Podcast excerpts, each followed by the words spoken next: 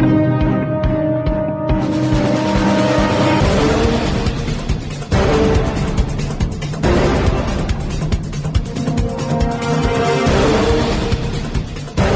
Vypnite televíziu, prestaňte žrať, zastavte sa, začnite uvažovať. Ste otroci konzumu a obete propagandy. Žijete v seba deštruktívnom systéme. Nenásilný antiterorista rozbije vaše ilúzie, zničí vaše seba klamy, odhalí vaše pokrytectvo, nabúra vaše stereotypy.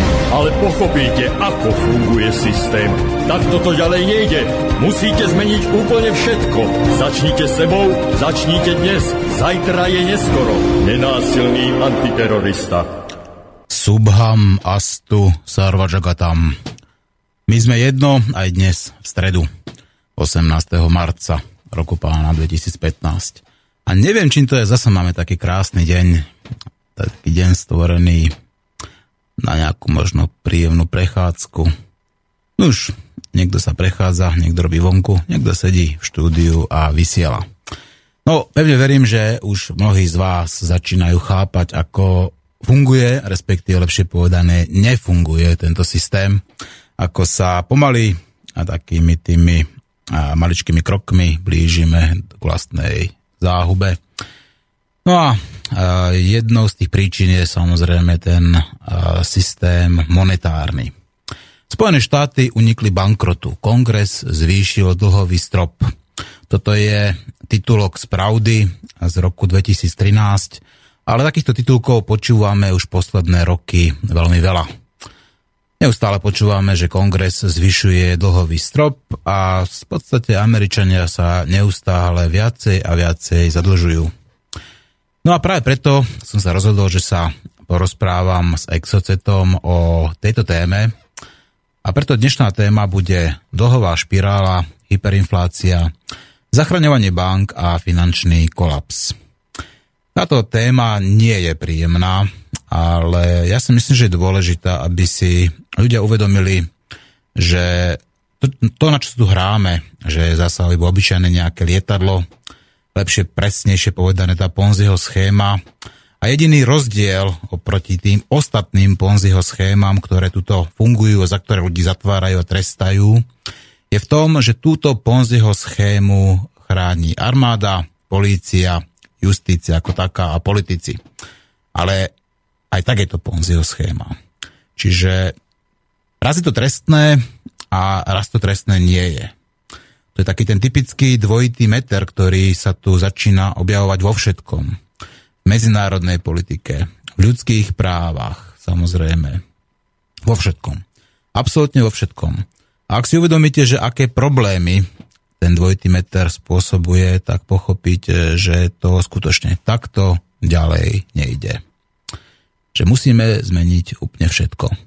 A ja sa na to teším, pretože tá zmena jedinou konštantou človek by sa mal práve na tie každodenné zmeny tešiť a mal by ich dokázať ovplyvňovať a riadiť už sa o to dlho snažím a preto niektorých ľudí hnevá, keď im poviem, že napríklad rok 2014 bol jeden z najkrajších rokov v mojom živote.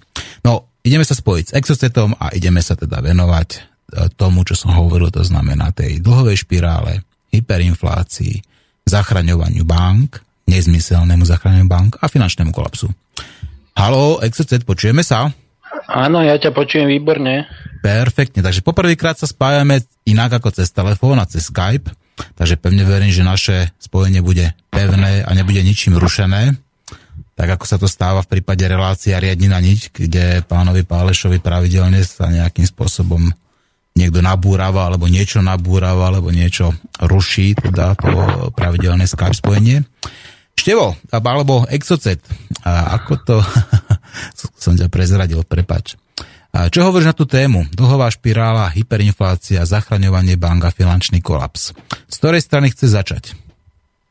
No tak ako začal by som skôr tým, že hyperinflácia nám teraz ešte na chvíľu nehrozí, pretože ešte stále sme vo fáze nafúkovania bubliny. Takže tu mm-hmm. máme ešte stále defláciu.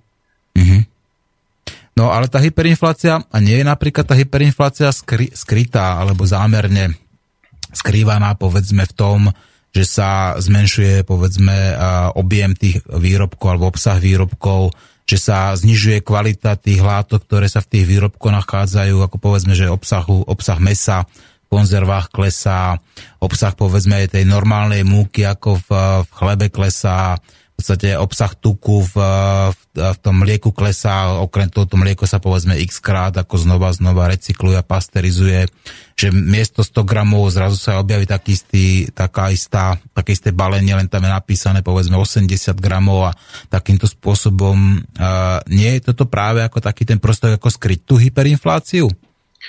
Ani nie, lebo v podstate ono na toto prichádzajú výrobcovia, ale keby sme mali ísť k tomuto troška do hĺbky, tak e, jadro tohto problému so zmenšovaním objemov aj potravín, teda aj so zhoršovaním mhm. kvality, by sme mohli u nás nájsť ešte v 90. rokoch, keď tu padol komunizmus. Vtedy si Európa západná povedala, že toto bude veľmi e, dobrá krajina na odbyt výrobkov, ktoré sú kvalitatívne také, že u nich by ani sa s tým nenakrmili. A toto myslím, že to nebude mať s týmto nič spoločné, pretože inflácia sa týka výhradne finančného sektoru. Ono to mhm. berú bankári aj teda celý finančný sektor e, infláciu ako liečivo. Mhm.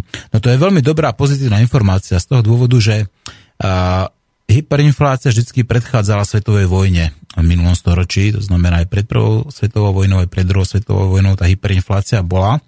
To znamená, ak tá hyperinflácia tu ešte nie je, alebo ešte nehrozí, tak to znamená jednu vec, že ešte teda máme čas, ešte máme možnosť tu poupratovať, vyčistiť tento systém skôr, než tá hyperinflácia nás privedie k tej, k tej vojne.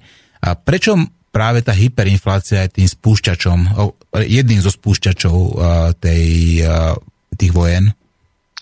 No je to kvôli tomu, že ľudia, ktorí majú v bankách svoje vklady, o tieto vklady vlastne prichádzajú. Ale ďalšia vec je taká, že ako náhle sa aj objaví inflácia e, v akejkoľvek výške, tak e, reálne mzdy tú infláciu len veľmi ťažko dobiehajú, takže fakticky infláciou svet e, schudobnieva.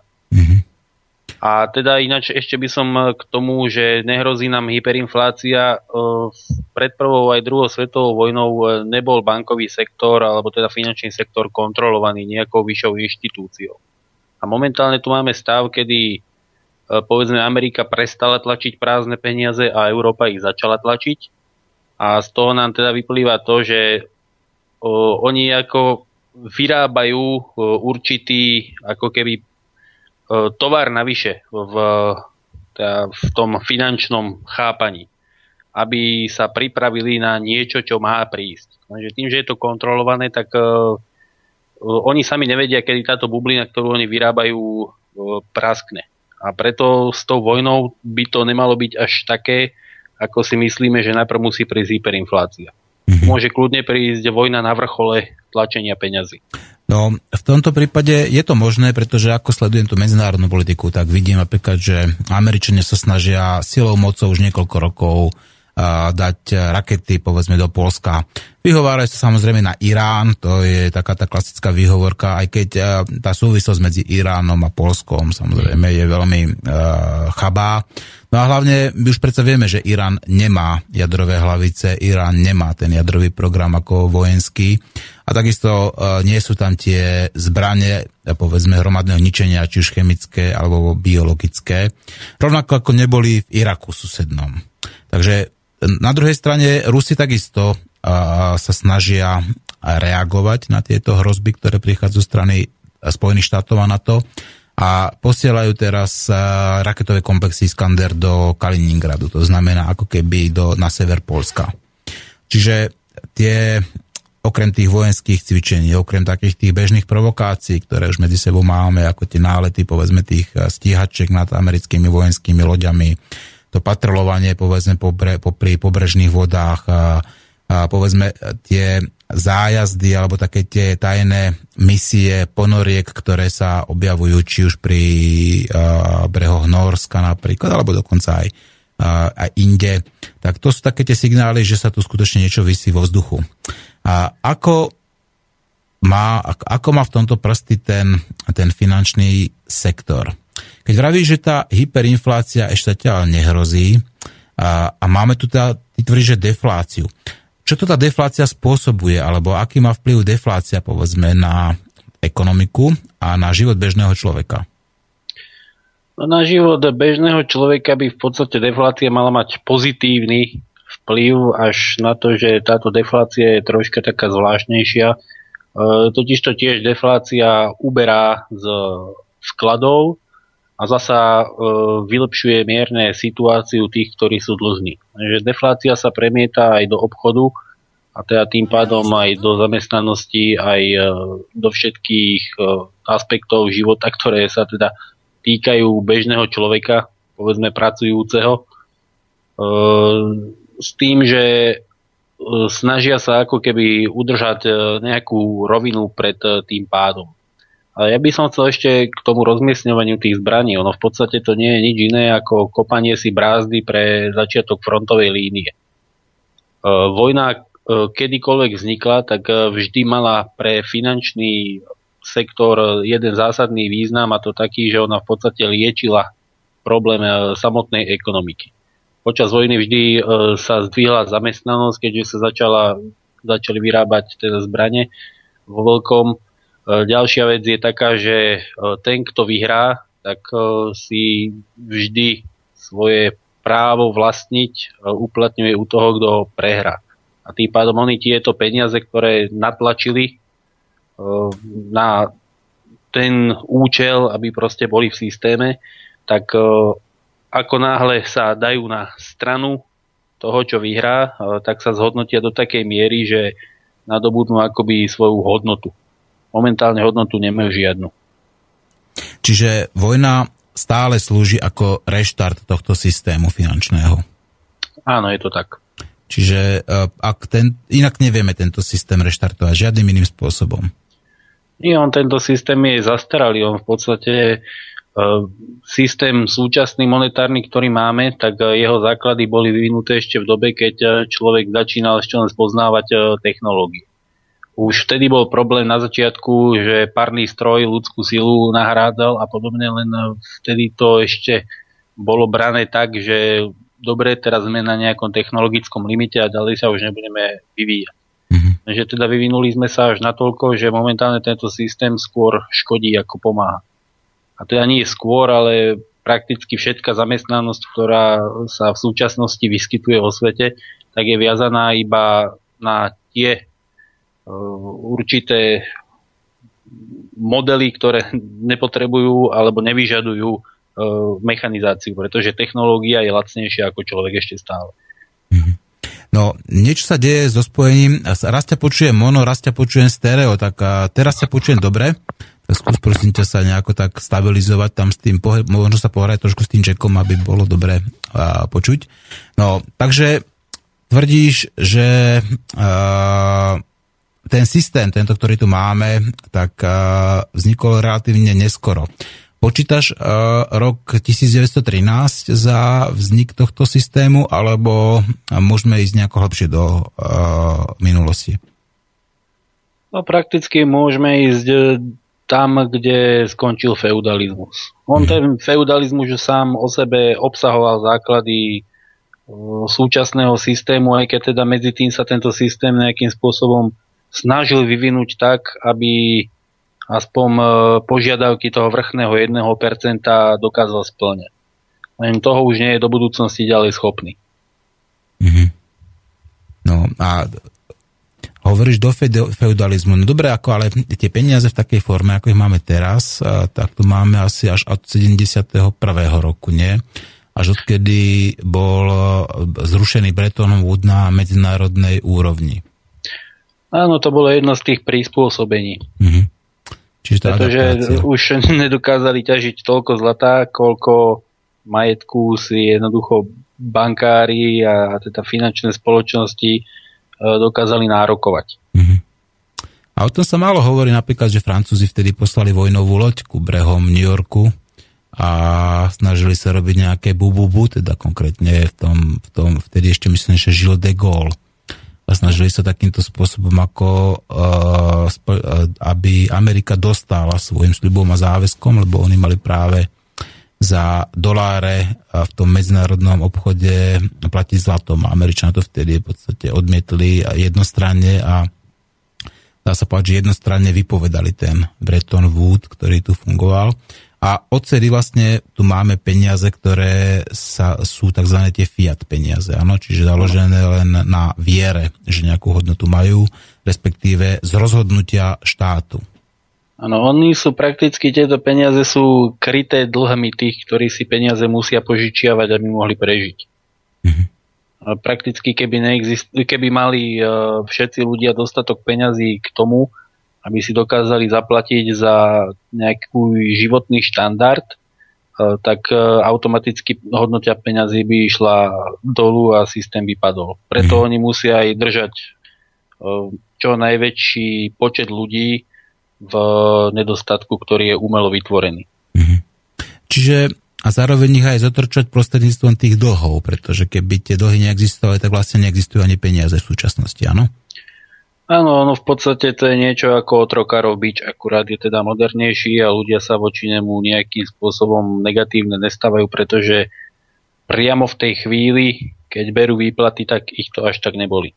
A presne tak, a nie je tam takéto priame spojenie ako medzi tým otrokárom a medzi tým otrokom, pretože toho, ten otrokár zostáva nevditeľný. To je len, povedzme, a dokonca je to len, člo, povedzme, je to len nejaká často banka, povedzme, alebo nejaká vzdialená korporácia, alebo nejaká je niečo, a, niečo, čo ovláda, povedzme, tento finančný systém a ľudia si nevedia to predstaviť, alebo nevedia hľadať za tým, že toto je ten skutočný pán, ktorý mu rozkazuje, čo má robiť, kedy to má robiť, ako to má robiť a skratka, že neviem, že musí povedzme 20 alebo 30 rokov splácať niečo. Uh, tak ako to povedal ten Tolstoj, že toto je skratka moderná forma otrokárstva, pretože tu neexistuje ten priamy vzťah medzi otrokom a otrokárom, ale že tento vzťah skratka je skrytý. Áno. Mm. V podstate nie len o to, že my sme asi pravdepodobne radi otrokmi v tejto dobe, ale ľudia sú v dnešnej dobe veľmi ľahko ovládateľní prostredníctvom médií alebo aj školského systému. Jednoducho tým ľuďom už od malička do hlavy chajú všakovaké inštitúcie aj médiá, že tento systém je najlepší, aký tu vôbec môžeme mať a že vlastne bude trvať do nekonečna. To je veľký omyl, pretože tento systém jedného dňa skrachuje. A vtedy tí ľudia budú bezradní, pretože nebudú absolútne vedieť, že čo so sebou. Presne tak, lebo nekonečný rast, uh, skladka veria iba fakt ekonomovia alebo nejakí blbci. A práve na tento systém je založený na tom nekonečnom raste. A ľudia očakávajú, skladka, že, že to bude v obmedzenom priestore nekonečne rásť. No. To je tiež jeden z tých dôvodov e, vzniku vojen. No, nekonečný rast v podstate e, finančníci si to predstavujú ako nejaký exponenciálny rast bohatstva, len e, teda vieme, že máme konečné zdroje na tejto konečnej planéte a prakticky aj tým vznikom tých vln hyperinflácií, on sa to volá odborné Kondratievová vlna jednoducho narazí na svoj limit e, celý trhový systém a potom musí spadnúť na dno a znova ísť od začiatku sa reštartovať, aby si zase všetci mohli myslieť, že stále rastieme ekonomicky. Uh-huh. A táto Kondratievová vlna, odkedy poznáme práve túto definíciu, alebo kedy ju pán Kondratiev túto vlnu definoval? No to by som teraz musel si vygoogliť. A čo ti bráni? Bolo to ešte začiatkom 20. storočia, neviem, či nie ešte skôr. Čiže e, do, e, používajú to, predpokladám, potom aj takí tí komunisti a socialisti a takí tí všelijakí marxisti, ktorí e, sa snažili, povedzme, ten systém modifikovať nejakým tým spôsobom, áno? Nemá to v podstate nič spoločné s izmami, ono je to v podstate strohý výpočet toho, že táto, tento ekonomický systém nemôže fungovať nejak vyrovnane, že musí fungovať vo vlnách. Uh-huh. Musí... Bolo to v roku... No? Teraz na to pozerám, že v roku 1926 bola publikovaná táto práca pána Kondratieva Nikolaja. Uh-huh. No a čo hovoríš na to, že a dokonca aj Hitler, ktorý samozrejme je, je nálepkovaný ako najhorší človek, povedzme, toho minulého storočia ako pôvodca tej druhej svetovej vojne, rasista, nacista a tak ďalej, tak uh, vraj jeho, súčasťou jeho plánov, ktoré, ktoré chystal ekonomických plánov, bola bezúročná ekonomika. A čo hovoríš na túto informáciu? No, lebo to ESCO v názve jeho strany NSDAP znamenalo socialistiše. Áno. No ale všetci politici slubujú pred voľbami. Takže on môže mať v pláne kdokoľvek, čokoľvek a neexistuje, aby niečo takéto v tomto súčasnom ekonomickom systéme nech je akokoľvek performovaný, aby bezúročná ekonomika fungovala. Pretože úrok je tá hnacia sila samotnej ekonomiky. Mm-hmm. Ani nie predaj uh, tovaru, ani nie výroba tovaru, ale úroky. A existuje niekde bezúročná ekonomika? Bezúročná ekonomika v podstate v arabských krajinách poznáme niečo také, Eh, hlavne teda čo sa týka požičiavania si peňazí, tak uh, oni teda na základe islamu nemôžu dávať úroky tým, ktorí si chcú požičať, tak to robia tak, že vlastne musia najprv určitú časť tej požičanej sumy uh, títo veriteľia dať a oni im potom dajú požičku v tej výške, ktorú oni požadujú. No ako to je? Nie, nie je to len, len teda medzi Arabmi, ale aj medzi Židmi? Aj Židia asi medzi sebou navzájom požičajú bez úrokov? Či nie je to tak? Tak majú to napísané v Tóre, tak je to možné, že to je tak. Ono jedného času dokonca sa špekulovalo nad tým, že takto, ono, keď už sme pri tých Židoch, tak vlastne Židia, keď prišli do Európy, tak zemepáni si ich najímali práve na vyberanie daní a vyberanie e, úrokov požičiek a obdobné, pretože oni sami v svojom náboženstve majú to, že oni medzi sebou si nesmú dávať úroky, ale iní ľudia tá inej viery e, od tých úroky požadovať môžu. Nie je to ja. také rasistické toto, toto náboženstvo? tak rasistické náboženstva sú všetky. Určite? No, teda okrem buddhizmu pravdepodobne. Ale buddhizmus nie je náboženstvo, že? No, však to je také... No. A väčšina ľudí si myslí, že to je náboženstvo. No tak väčšina ľudí si myslí, kedy si myslela, že Zem je plochá, že Zem je doska. Ale nebola to pravda. A teraz si myslia, že máme tu e, systém založený na nekonečnom raste, na papierikoch, ktoré nemajú žiadnu hodnotu a na tom, že tu do nekonečna budeme tvoriť nejaké dlhy. No, čo to je tá dlhová špirála alebo dlhová pasca? Ako, by, ako vnímaš práve tú, túto, povedzme, súčasť našeho systému? Áno, ona dlhová špirála, ona pracuje na, tiež na viacerých leveloch a teda ten, čo sa nás najbližšie dotýka, aj keď my sami si to neuvedomujeme, sú dlhy štátov voči teda týmto finančným spoločnostiam. Pretože tým pádom sa aj samotný štát stavia do role otroka, ktorý musí poslúchať e, spoločnosti, ktoré mu požičali peniaze, mm-hmm. samozrejme tiež s úrokom. V opačnom prípade voči nemu vyvodia nejaké sankcie a štát pôjde ekonomicky dole. E, tým pádom sa zníži životná úroveň v tomto štáte, nastanú nepokoje obdobné. Teraz máme dobrý príklad napríklad v Grécku, čo sa deje. Toto mm-hmm. je mhm. presne ten prípad. Mm-hmm. No toto na Ukrajine ho máme tiež mimochodom. Mm-hmm. No dobre, a ako, to, ako z tohto teda von? Že čo, čo treba spraviť preto, aby sme dokázali, zasa poviem svoju obľúbenú frázu, nenásilne zmeniť ten systém tak, aby začal opäť fungovať? Starí Fejničania to robili tak, že zobrali kamene, na ktorých boli dlhné úpisy a buchli ich o zem a tým pádom dlh ako taký zanikol. Mm-hmm. Uh, ako by to bolo možné v súčasnom systéme, keď to 1% ovládajúce uh, prakticky všet, celé ľudstvo by sme museli odstaviť od korita práve to 1%, pretože to sú ľudia, ktorí jednoducho milujú svoju moc nadovšetko a sú mhm. ochotní si ju brániť. No tak ale... Nenásilným spôsobom by sme mohli prakticky ukončiť túto povedzme tyraniu, aj keď teda stále ľudia si to neuvedomujú, že to je tyrania, ono to je, jak keď dáš žabu do kotla a ano, teda varíš podnou vodu, hej, tak až keď sa žaba uvarí, zistí, že vo aká je teplá tá voda. Toto je to isté. Mohli by sme urobiť to, že ich jednoducho odstavíme od korita takým spôsobom, že dobre, týmto nám ukončujú všetky dlhy, všetko je splatené a hotovo vybavené. Hmm. Len s tým, že tých ľudí, ktorí by za nich boli ochotní bojovať, by sme museli nejakým spôsobom edukovať, že nebojujú za žiadny mier, za žiadnu vlast, ale prakticky bojujú za majetky tých, ktorí zotročujú ľudstvo. Presne tak, ako bez toho McDowell, uh, McDonalda by nebol McDonald, že? McDonald Dowell, tie stíhačky, čo robia, tak samozrejme tí sú tí rozširovateľia McDonalda do všetkých uh, súčastí sveta.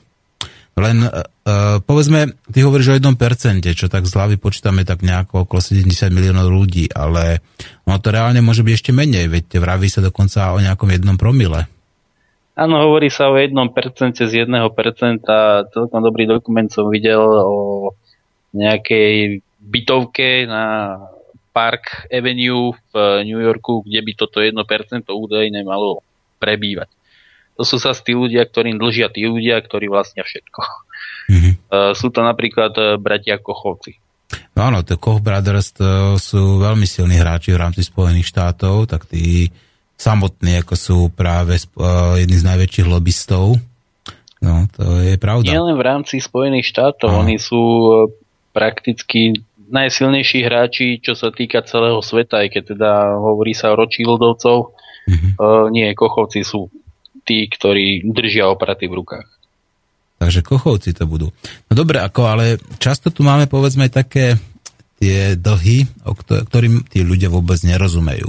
Sú to napríklad tie deriváty, že uh, to znamená odvodené cenné papiere, či už uh, povedzme od, od klasických akcií, alebo povedzme tie opcie, alebo rôzne, povedzme rôzne dlhy, ktoré vznikli na základe nejakých tých pákových efektov pri finančných operáciách, čiže pri šortovaní napríklad a tak ďalej.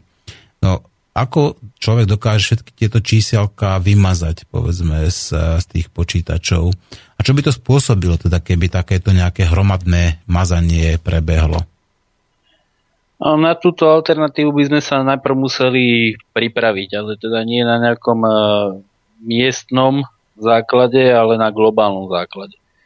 Pretože tieto deriváty sú e, nielen to, čo zásobuje 1%, ale aj to, z čoho žijú prakticky všetky štáty sveta. A to, čo dnes považujeme za nejaký národný produkt, ktorý zase vyživuje štátne inštitúcie, tak e, by skončilo na nule. Takže mhm. prakticky by sa toto zriadenie aj politicky začalo rozpadať. Mhm.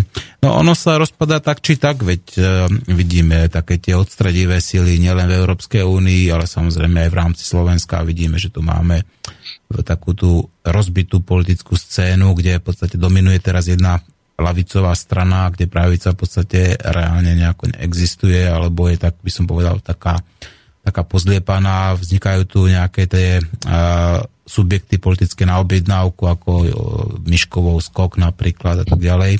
Čiže vidíme, že tá fragmentácia spoločnosti prebieha, či už politická, ale samozrejme aj tá demografická alebo sociálna. Ale a, pokiaľ to pôjde, a, kde, kde bude taký ten bod zlomu? Ako vníma, že kedy, dokedy v podstate tí ľudia sa nechajú variť ako tá žaba v tom hrnci?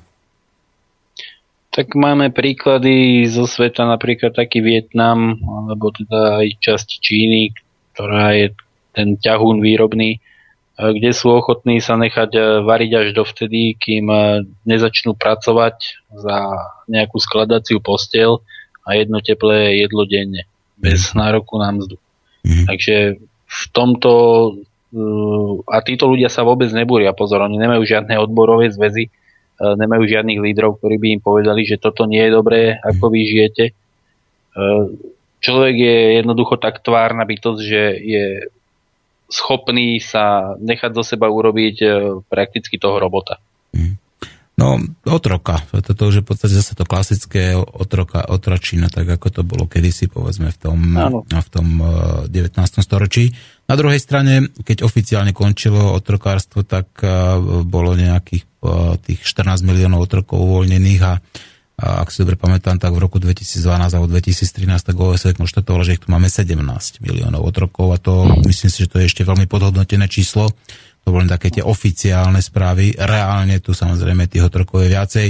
Aj Slováci otročia napríklad v Anglicku v neudských podmienkách, aj v Čechách napríklad zase otročia Mongólie a tak ďalej, čiže to otrostvo len metamorfuje a mení ako tie svoje podoby. A Exocet, počúvaj ma, zahrajme si pesničku od Peťa Lipu, Prosperita a po nej budeme pokračovať a budeme sa venovať samozrejme a tejto téme, ktorú sme začali. Ubavíme sa aj o tom HDP, aj, o, aj hlavne o tej dlhovej špirále, ale o tej americkej dlhovej špirále, o tom dlhovom strope, o ktorom uh, počúvame minimálne dvakrát do roka už v poslednej dobe. Dobre? Takže zostaň prosím ťa na linke a počúvaj Peťa Lipu. Počúvaj.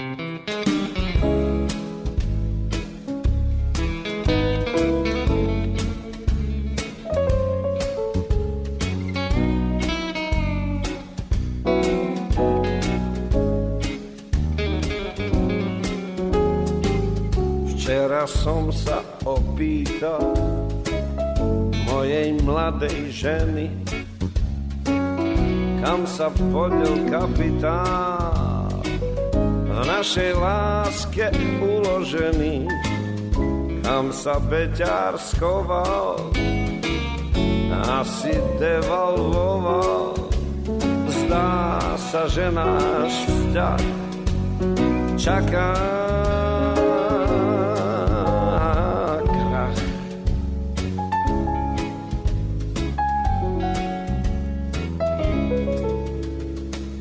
mladá mlčí ako hrob, iba krúti hlavou.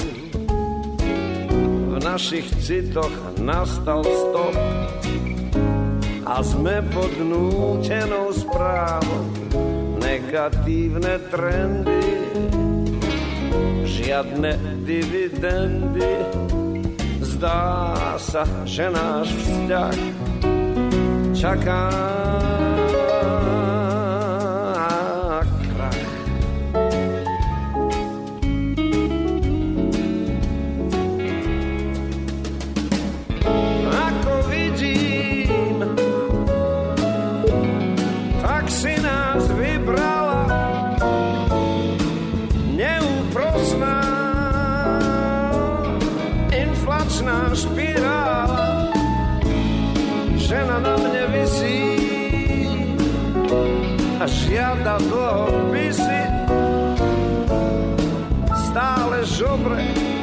sa dobre vydala.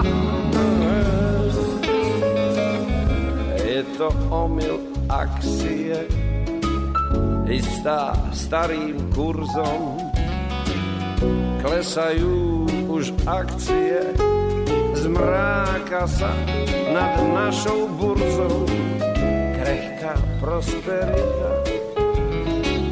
Nie je ničím krytá a zdá sa, že náš vzťah čaká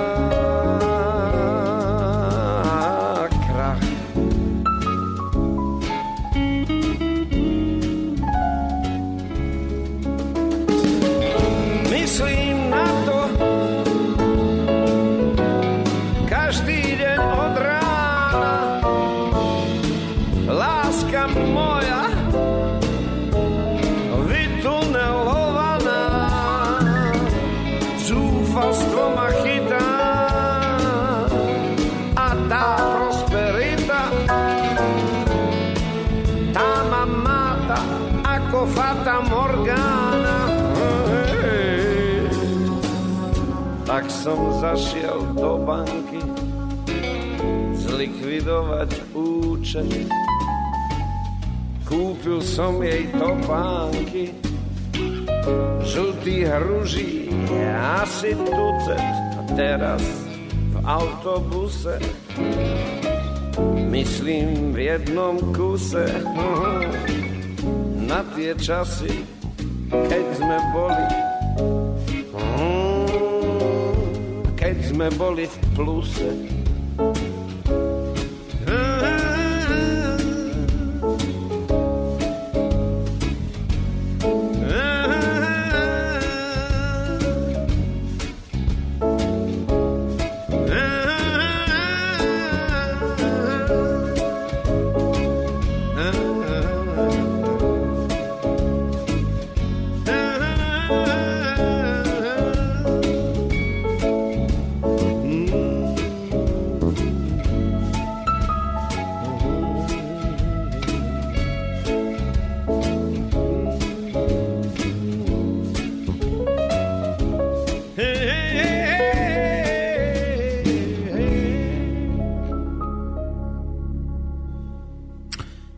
Peťo Lipa nám to pekne zaspieval o dobe, keď sme boli v pluse, ale kľudne môžeme konštatovať, že minimálne od toho 71.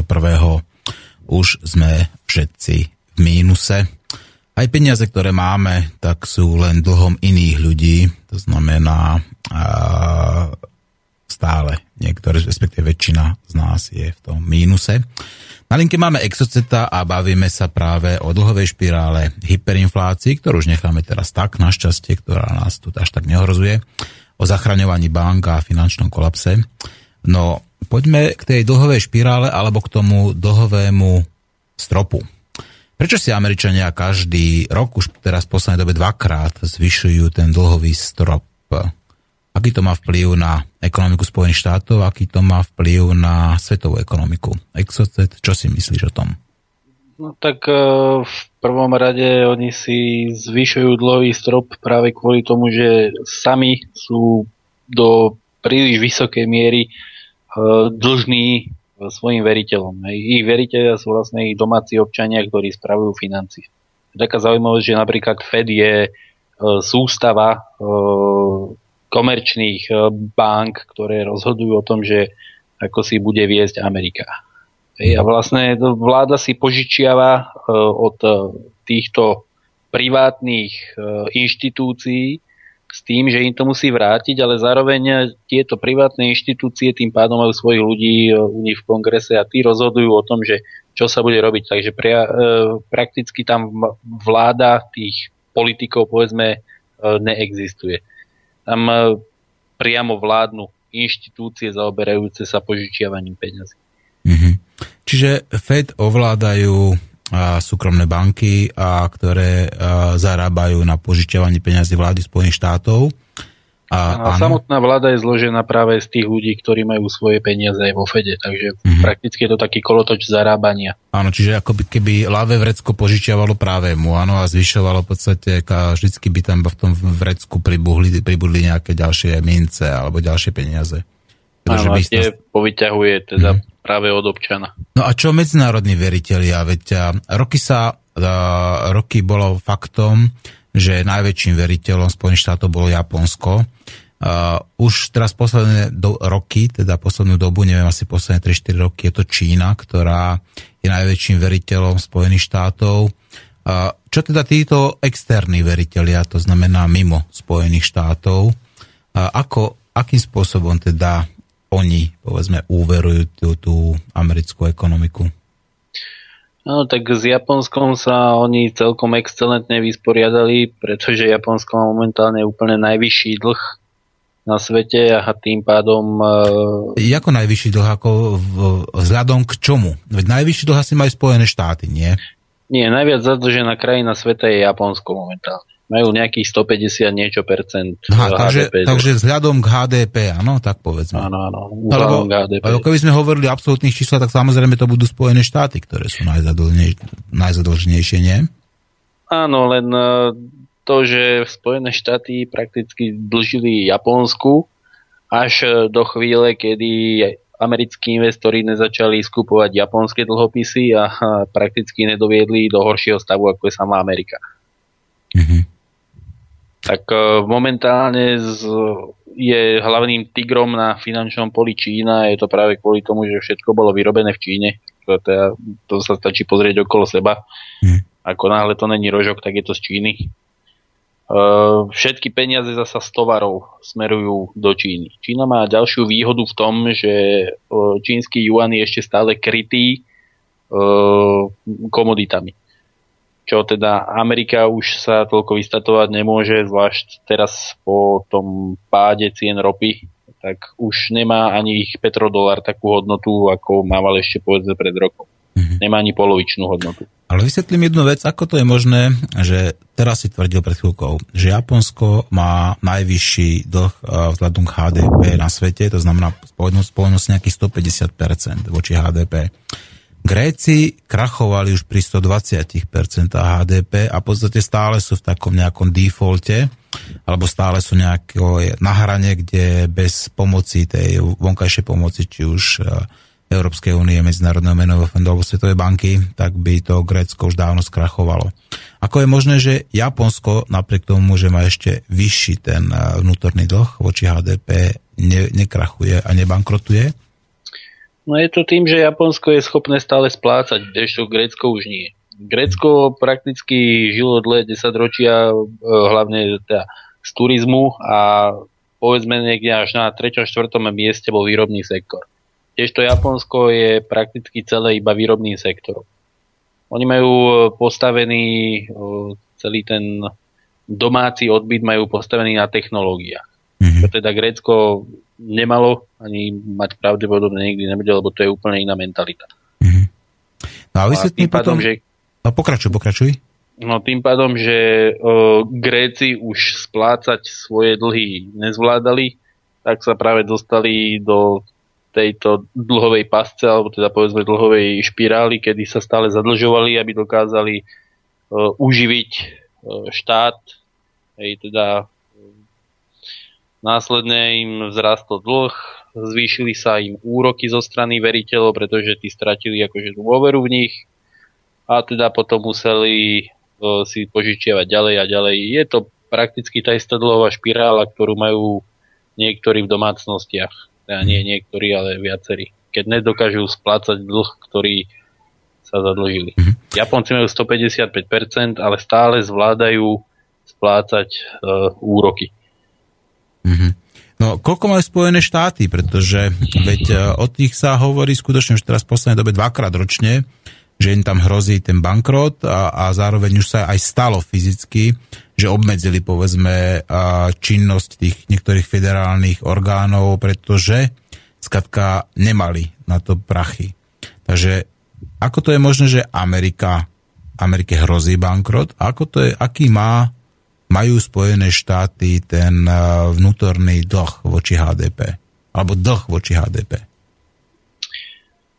Dlh voči HDP, e, celkový dlh robí 16,7 bilióna dolárov.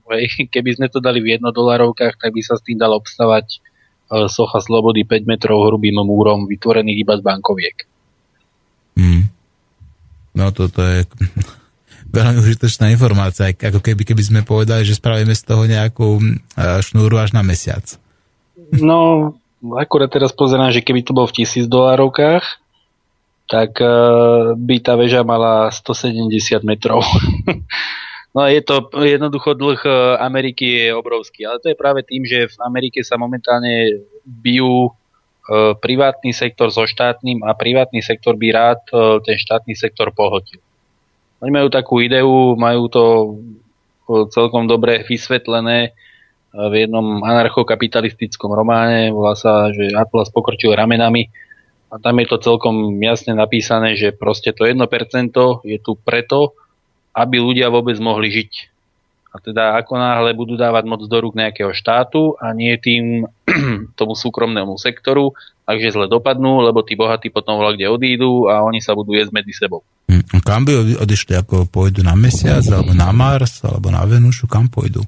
Tak ako v tomto diele chcú ísť do hôr. Veľmi no. randovné čítanie je to ináč. No, to si viem predstaviť. Počujem, ale ty si povedal, že už USA teda majú obrovský dlh. Ale obrovský je dosť také neexaktné, čiže vedel by to nejako kvantifikovať, že teda voči HDP alebo v nejakých konkrétnych číslach, aký majú Spojené štáty teraz dlh? 72% by mali mať oficiálne dlh HDP. 72%. A to hovoríme teraz iba o vláde Spojených štátov, to znamená o tom federálnom budžete, federálnom rozpočte, áno? Áno. Mhm. Tam ináč u nich je väčší problém ani nejde tak o samotný dlh Spojených štátov, lebo oni sú prakticky ekonomika, ktorá je nasiaknutá peniazmi, preto aj táto obrovská väža vyzerá obrovsky, e, navzdory tomu, že teda majú iba tých 72%. E, tam hlavný problém je taký, že u nich e, vzniká, aj sa myslelo, že vznikne ďalšia bublina, ktorá praskne. E, je to kríza e, debetných a kreditných kariet. Mm-hmm. Oni sú najzadlženejší jednotlivci na svete prakticky.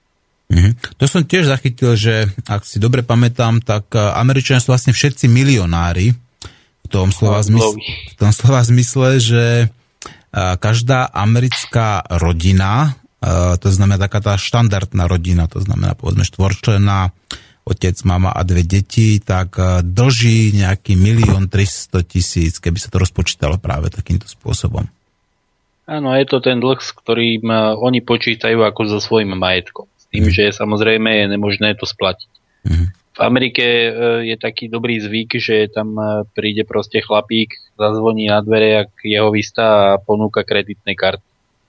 Pretože tá banka, ktorá tie kreditné karty vydáva, už počíta s tým, že ten človek si z nich vytiahne peniaze, zostane dlžný a ten dlh sa prepíše do aktív tej ktorej banky.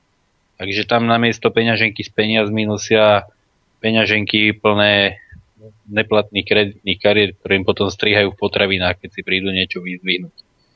Mm-hmm. No a, a čo povedzme ostatné dlhy Spojených štátov? Veď teraz sme hovorili iba o tom federálnom. Amerika pozostáva z tých 51 štátov.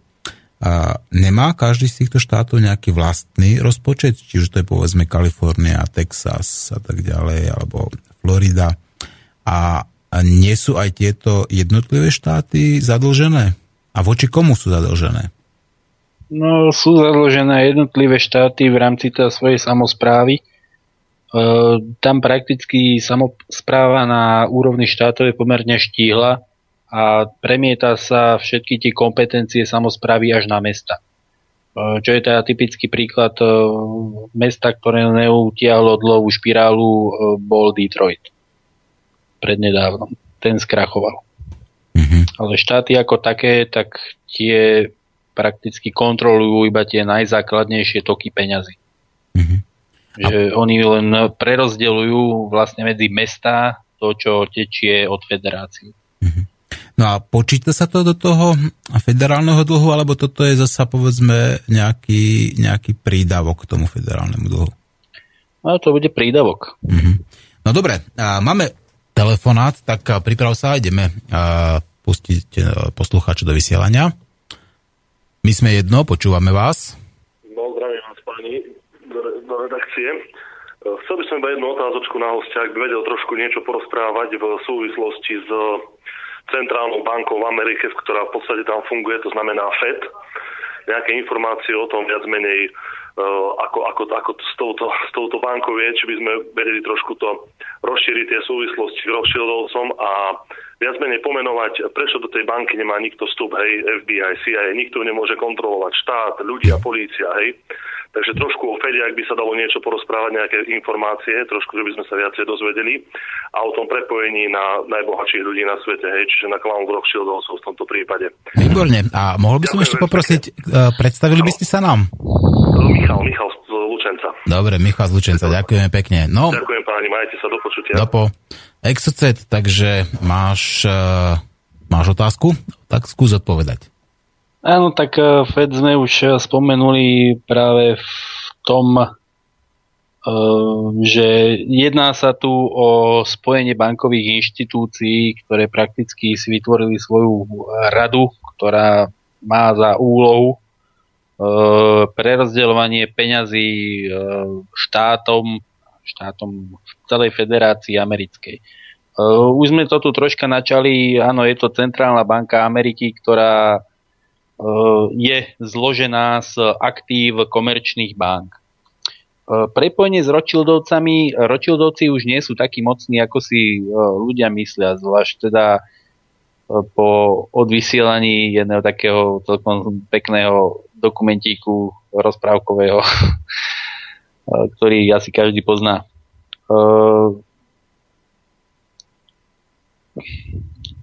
Čo by som k tomu? Jednoducho Fed si e, generuje svoje vlastné cenné papiere, ktoré následne predáva e, federácii.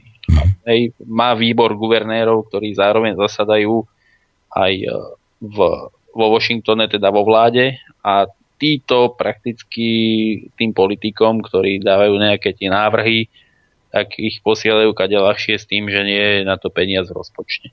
Uh-huh. Keď na to je peniaz v rozpočte, tak majú už vopred vyhliadnuté, že koľko im budú musieť za toto vládne opatrenie e, vrátiť týmto komerčným bankám. Ešte Ešte by som možno dodal, že vlastníci Fedu majú garantovaný 6% ročný výnos zo všetkých tých aktív, ktoré generujú.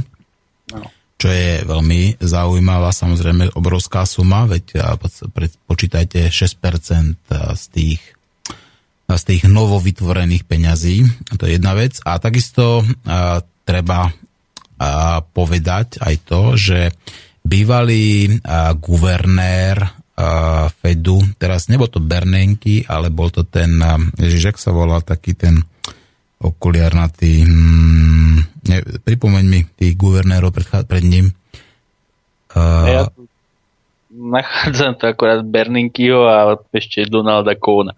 Hmm, ešte tam bol, počkaj, ja si povedem, a to práve ten povedal, že neexistuje v Spojených štátoch žiadna inštitúcia, ktorá by bola nadriadená Fedu a ktorá by mohla kontrolovať Fed.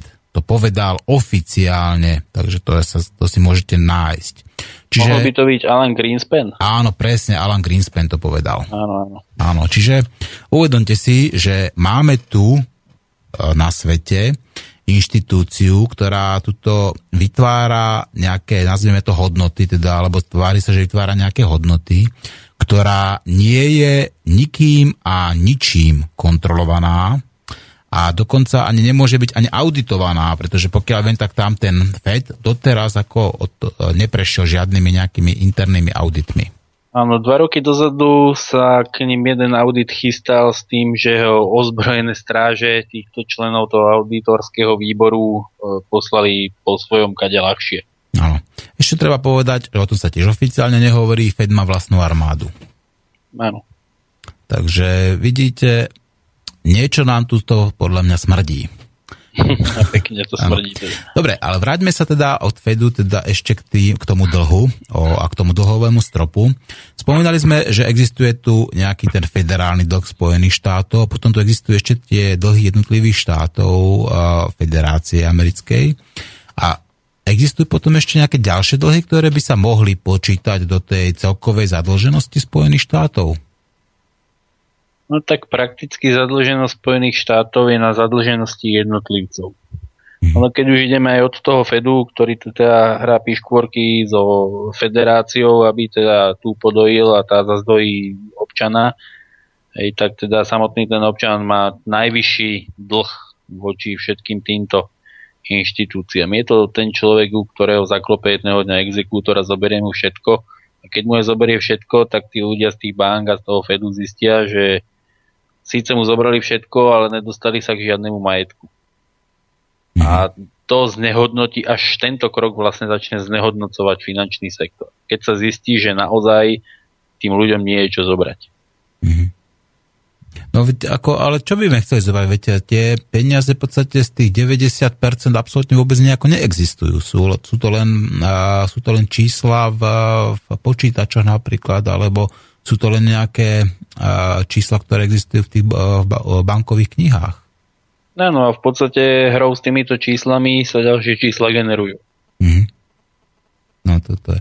No, máme tu ďalší telefonát, takže uh, zdvihneme budem zvedavý. My sme jedno, počúvame vás. No, my sme jedno. Pozdravím Máčo, Peter Námestova. Ahoj, Peťo z Námestova, no, no pýtaj sa. no, ex, exo tá, tá chcem Áno. pýtať. Bývalý no, ocet.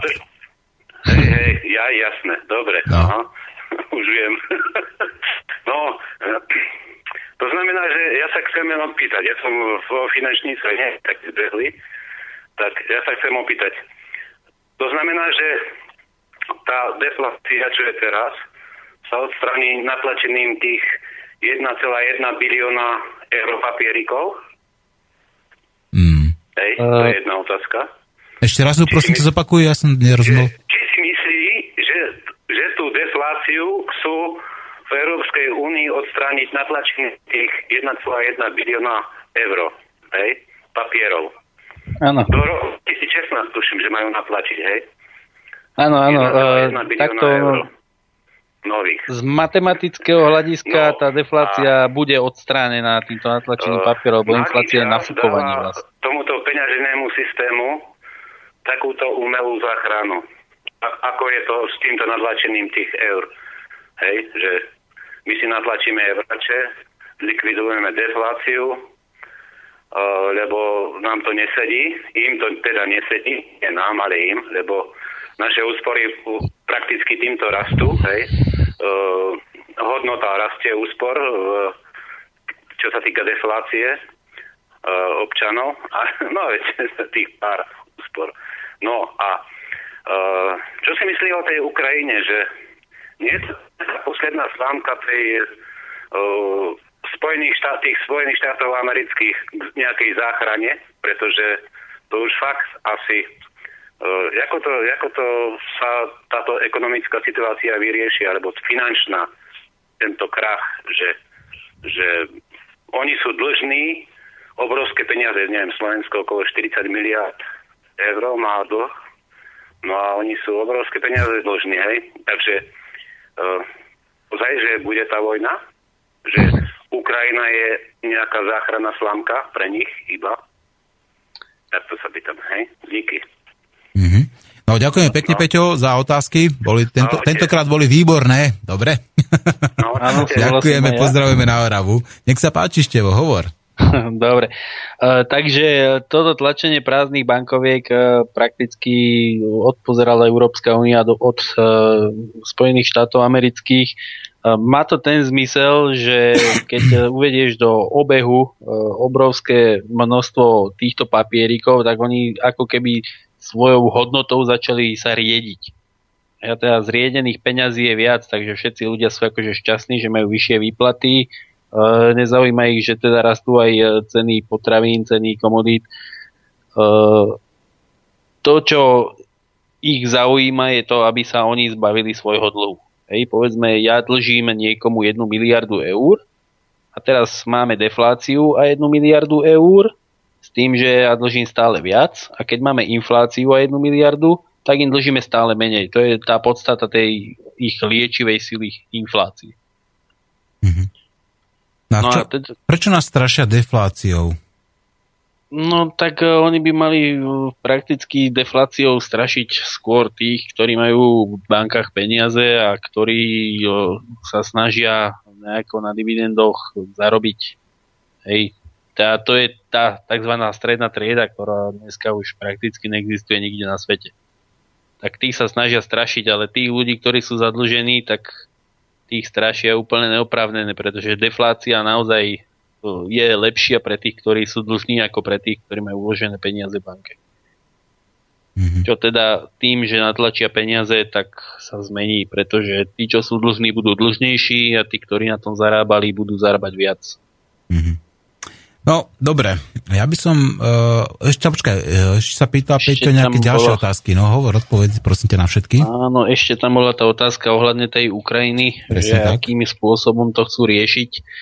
Uh, Ukrajina je to, čo sme boli my možno v 89. Uh, je to konzerva s prírodnými zdrojmi, ktoré sú uzatvorené niekde mimo systému.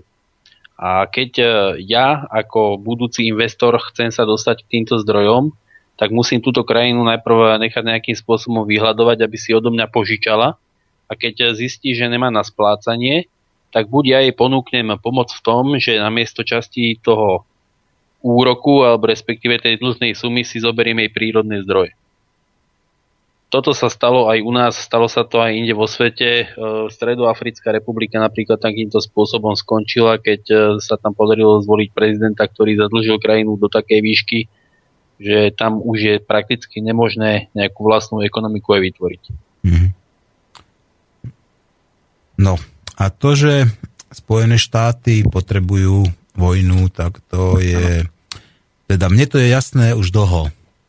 Ja o tom aj dlho hovorím, pretože práve oni financujú aj tú zmenu, ten puč, ten štátny prevrat, ktorý bol na Ukrajine, veď sa to oficiálne priznali, že do toho nadali 5 miliard dolárov.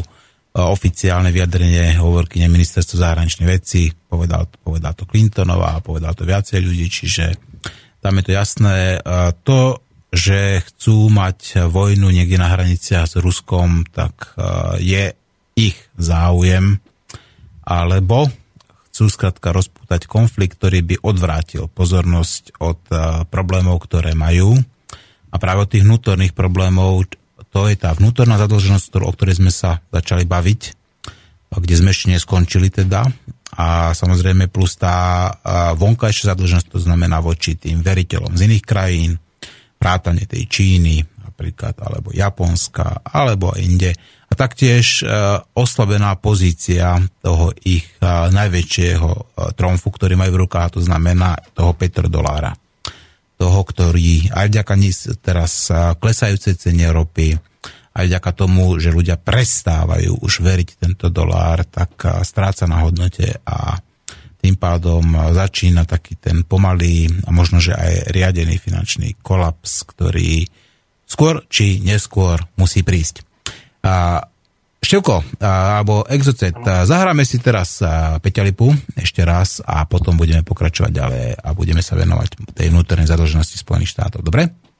Dobre. OK, takže zahráme si maturantky live, pretože dnes sa píšu písomky maturitné, aj včera sa písali a ja by som chcel o týchto maturantkách dať zahrať všetkým súčasným maturantom a najmä takým tým dvom, ktorých osobne poznám, a to znamená Adamovi a Simonovi. Nech im to dneska dobre dopadne a nech tú angličtinu dajú podľa svojich predstav.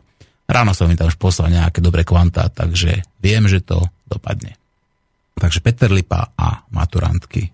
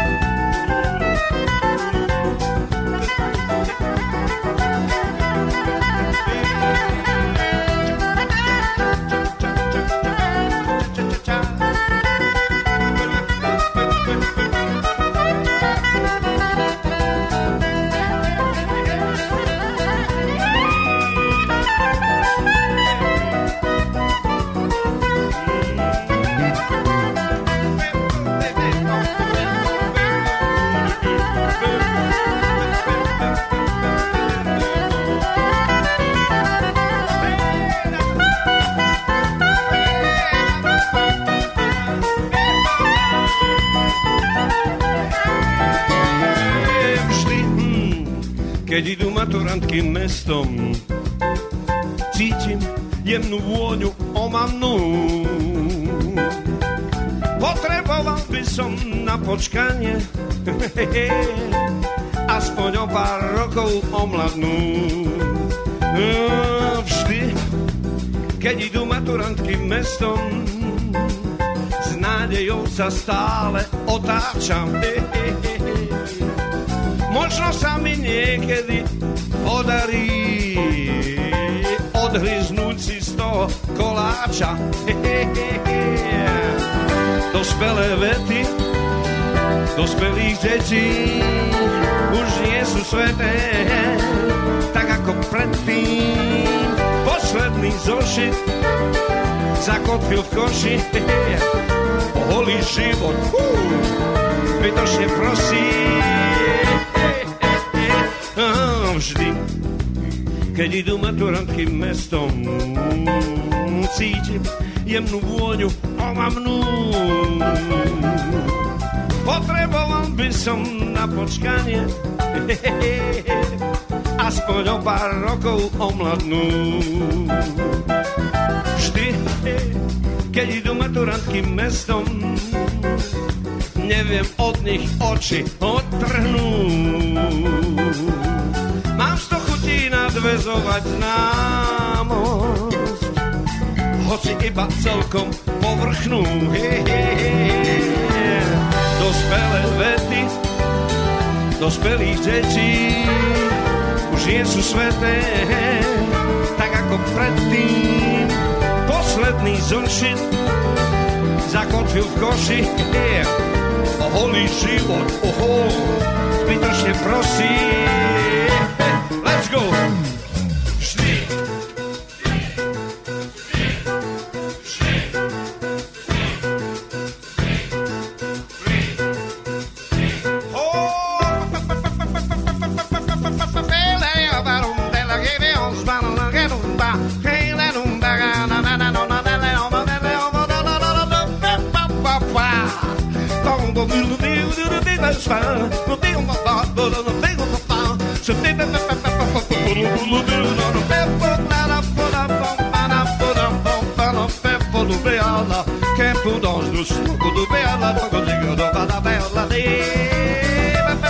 Da fera da fera da fera da fera da fera Belo texto, che che bello no de ha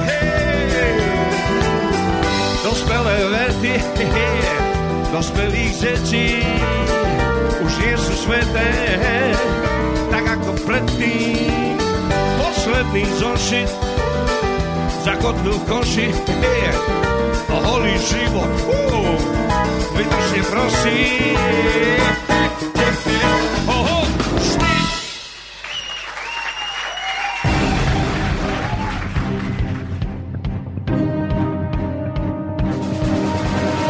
Zapnite televíziu, začnite žrať, nezastavujte sa. Otvorte si čipsy a pivo. Ste úžasní a vážení konzumenti. Ste kvalitne a pravdivo informovaní. Žijete v systéme, ktorému na vás záleží. Milujú vás banky, potrebujú vás poisťovne, lákajú vás úrady. Milujú vás mobilní operátori. Reklama je pravdivá realita dostávate najkvalitnejšie potraviny. Tak nepočúvajte nenásilného antiteroristu. Zabudnite naň.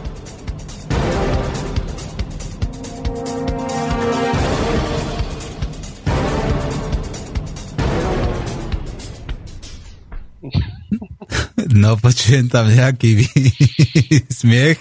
Števo, ty si ešte nepočul tento môj jingle. Mm, vieš čo, túto verziu som ešte nepočul, keď ti mám pravdu povedať. A čo na neho hovoríš? No môže byť. Reklama je pravdivá realita. Dostávate najkvalitnejšie potraviny, že? Nuž, ja si myslím, že niektorí politici by toto dokázali tvrdiť normálne v novoročnom prejave, ako bez smihnutia oka a s kamenou tvárou, s úsmivom na tvári, že? Tak oni sa ani ničím iným nezaoberajú. Áno, šírením lží a klamstiev, áno. No teda. Máme tu ináč dosť otázok, ktoré nám pribudli a, a chcel by som samozrejme tiež požiadať našich poslucháčov, áno, pýtajte sa, píšte na mail, veď uh, určite ho viete. Ale vráťme sa najprv k tomu, čo sme začali, to znamená ešte k tej uh, zadlženosti Spojených štátov, lebo a treba si uvedomiť, že tamto niekde všetko začína a práve tie a, dlhy tej nekontrolovanej inštitúcie, ktorá nemá nad sebou nikoho iného, tak spôsobujú, majú priamy vplyv povedzme aj na Európsku úniu, aj samozrejme na čínsky a na všetko. No ale vidím, že tu mám ďalšieho telefonistu, takže najprv dáme prednosť tomu odvážlicovi, čo volá. My sme jedno, počúvame vás. Dobrý, Boris Levice. Boris Levice, zdravíme. Mal by som otázku na hostia, ako hodnotí krok, myslím, že to teraz spravila Austrália, Anglicko, Taliansko a Nemecko, že sa rozhodli vstúpiť napriek obrovskému odporu USA do tej čínskej rozvojovej banky. Mm-hmm. Výborná otázočka. Ďakujem pekne, do počutia. Do počutia. Ďakujem aj ja za otázku. Áno, e, v podstate USA na tým hromží, pretože týmto strácajú monopol na finančnom poli. A teda zároveň Čína je jedna z malých ekonomik, ktoré stále rastú, takže sa tam oplatí naozaj investovať, keď už hovoríme v intenciách tohto súčasného systému. Mm. Uh, nič menej uh, aj tento čínsky uh, zázrak, v podstate to je čínsko-rusko-brazílska iniciatíva, uh, nemá nejak dlhú životnosť pred sebou z tohto hľadiska. Zase je to iba stroj na výrobu peňazí mm-hmm. ktoré sú zase síce čínskym tovarom, hej, čo je teda stále lepšie ako dlhy, pretože čínsky tovar sa dá vrátiť na rozdiel od dlhov a má teda naozaj hodnotu, aj keď teda v niektorých prípadoch veľmi ťažkú hodnotu. Uh, no, Amerika na nich hromží práve kvôli tomu, že nemôžu už ich ovládať takým spôsobom, že povedzme, povedia im, že spravte nejaký zákon alebo nepríjmte nejaký zákon, pretože v opačnom prípade my vám priškrtíme kohútiky. Teraz už tam majú dva kohútiky a keď im jeden priškrtia, môžu pustiť druhý kohútik. Takže nie sú až takí závislí na tom svetovom policajtovi, ako boli doteraz. Mhm. Čiže nie je to systémová zmena, ale je to iba systémová variácia alebo taká diverzifikácia, povedzme z ich hľadiska, keď si to riziko, povedzme toho prípadného kolapsu sa snažia nejakým spôsobom rozložiť a zároveň v podstate aj tento systém tým takýmto spôsobom znova deštruujú, áno? Áno, v podstate je to isté, ako keď si zoberieš napríklad našu závislosť ropnú na Rusku. Hej. My Áno. Máme prívod máme z Ruska, hej, tam je tá situácia troška ťažšia, hlavne okolo tej Ukrajiny, že tam si môžeme tam priškrtiť, keď my nebudeme súhlasiť, tak my si spravíme ďalší zdroj, že budeme proste ťahať z Turecka. Hej, a teda budeme prednostne ťahať z jednej strany, ako náhle oni sa začnú vyrážať, vypustíme druhú stranu. Mm-hmm. No, áno, rozumiem tomu. A teraz teda vráťme sa k tomu vnútornému dlhu alebo, alebo celkovému dlhu Spojených štátov. Tak sme si povedali teda, že ho delíme na, tie, na to viacero časti, to znamená ten federálny, to znamená dlh americkej vlády voči tým súkromným bankám a prípadne aj iným veriteľom, to znamená iným štátom napríklad, či už Čína, Japonsko, aj Rusko napríklad, alebo aj Európska únia, tam ten finančný systém je totálne poprepletaný. A potom tu máme ten dlh jednotlivých štátov tej federácie, to znamená počnúť nejakou to Kaliforniou až po Aliašku alebo Floridu. Tam máme ešte nejaký, nejaký dlh. A potom tu máme ešte nejaké dve možnosti, to znamená dlhy firiem a dlhy jednotlivých občanov. Ak spočítame všetky tieto štyri položky, povedzme tieto štyri položky, alebo ešte za toho započítame aj nejaké budúce povinné výdaje, pretože povedzme vláda Spojených štátov má nejaké záväzky, že sa zavezovala, povedzme, že bude vyplácať, ja neviem, sociálne, sociálne uh, poistenie tým nezamestnaným napríklad, alebo zdravotné poistenie a tak ďalej. A to všetko sú peniaze, ktoré musia oni mať a zaplatiť. Tak aký by sme, uh, akému číslu by sme prišli, keby sme spočítali celkový dlh Spojených štátov s týmito 4 alebo 5 položkami voči HDP? No keď ja mám pravdu povedať, tak toto som ešte nepočítal, len to som chcel, že prakticky dlh verejnej správy ako taký mm-hmm. je tým najrýchlejšie sa rozširujúcim eh, dlhom zo všetkých tých typov dlhu. Pretože verejná správa je niečo, čo peniaze stále potrebuje a zároveň žiadne peniaze negeneruje.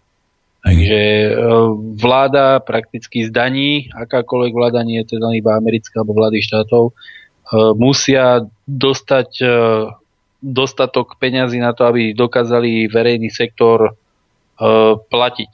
Hej, s tým, že ako náhle to nestíhajú, nemôžu tým záchranárom, nemôžu tým učiteľom znižiť platy, pretože by to spadlo.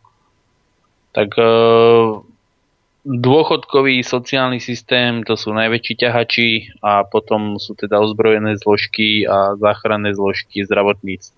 Presne tak. Čiže tá administratíva, napríklad tá byrokracia, ona nič neprodukuje.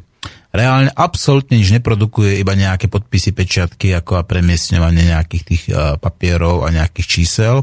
Napriek tomu má permanentnú potrebu a prísunu nejakých tých a, peňazí. Ďalej, to isté sa jedná napríklad armáda. Veď armáda tiež to sú hladné krky, to sú drahé zbranie, to sú skratka uh, rôzne cvičenia, kde strieľajú a tak ďalej, kde sa v podstate cez jedno cvičenie sa môže milióny dolárov ako takýmto spôsobom akoby uh, minúť a zasa z toho žiadny užitok ako pre tú spoločnosť neprinie. A ešte aké povedzme sú ďalšie také tie povinné výdaje, ktoré majú a ktoré zase nič neprodukujú? No, tak uh, povinné výdaje, ktoré nič neprodukujú, sú mimo teda vyplacené verejné správy, tak samotné úroky z toho, Aha. čo oni dlžia. Obsluha dlhu, že? Tak som to nejako... Obsluha dlhu, čo je teda samotná podstata tej dlhovej špirály. Mhm.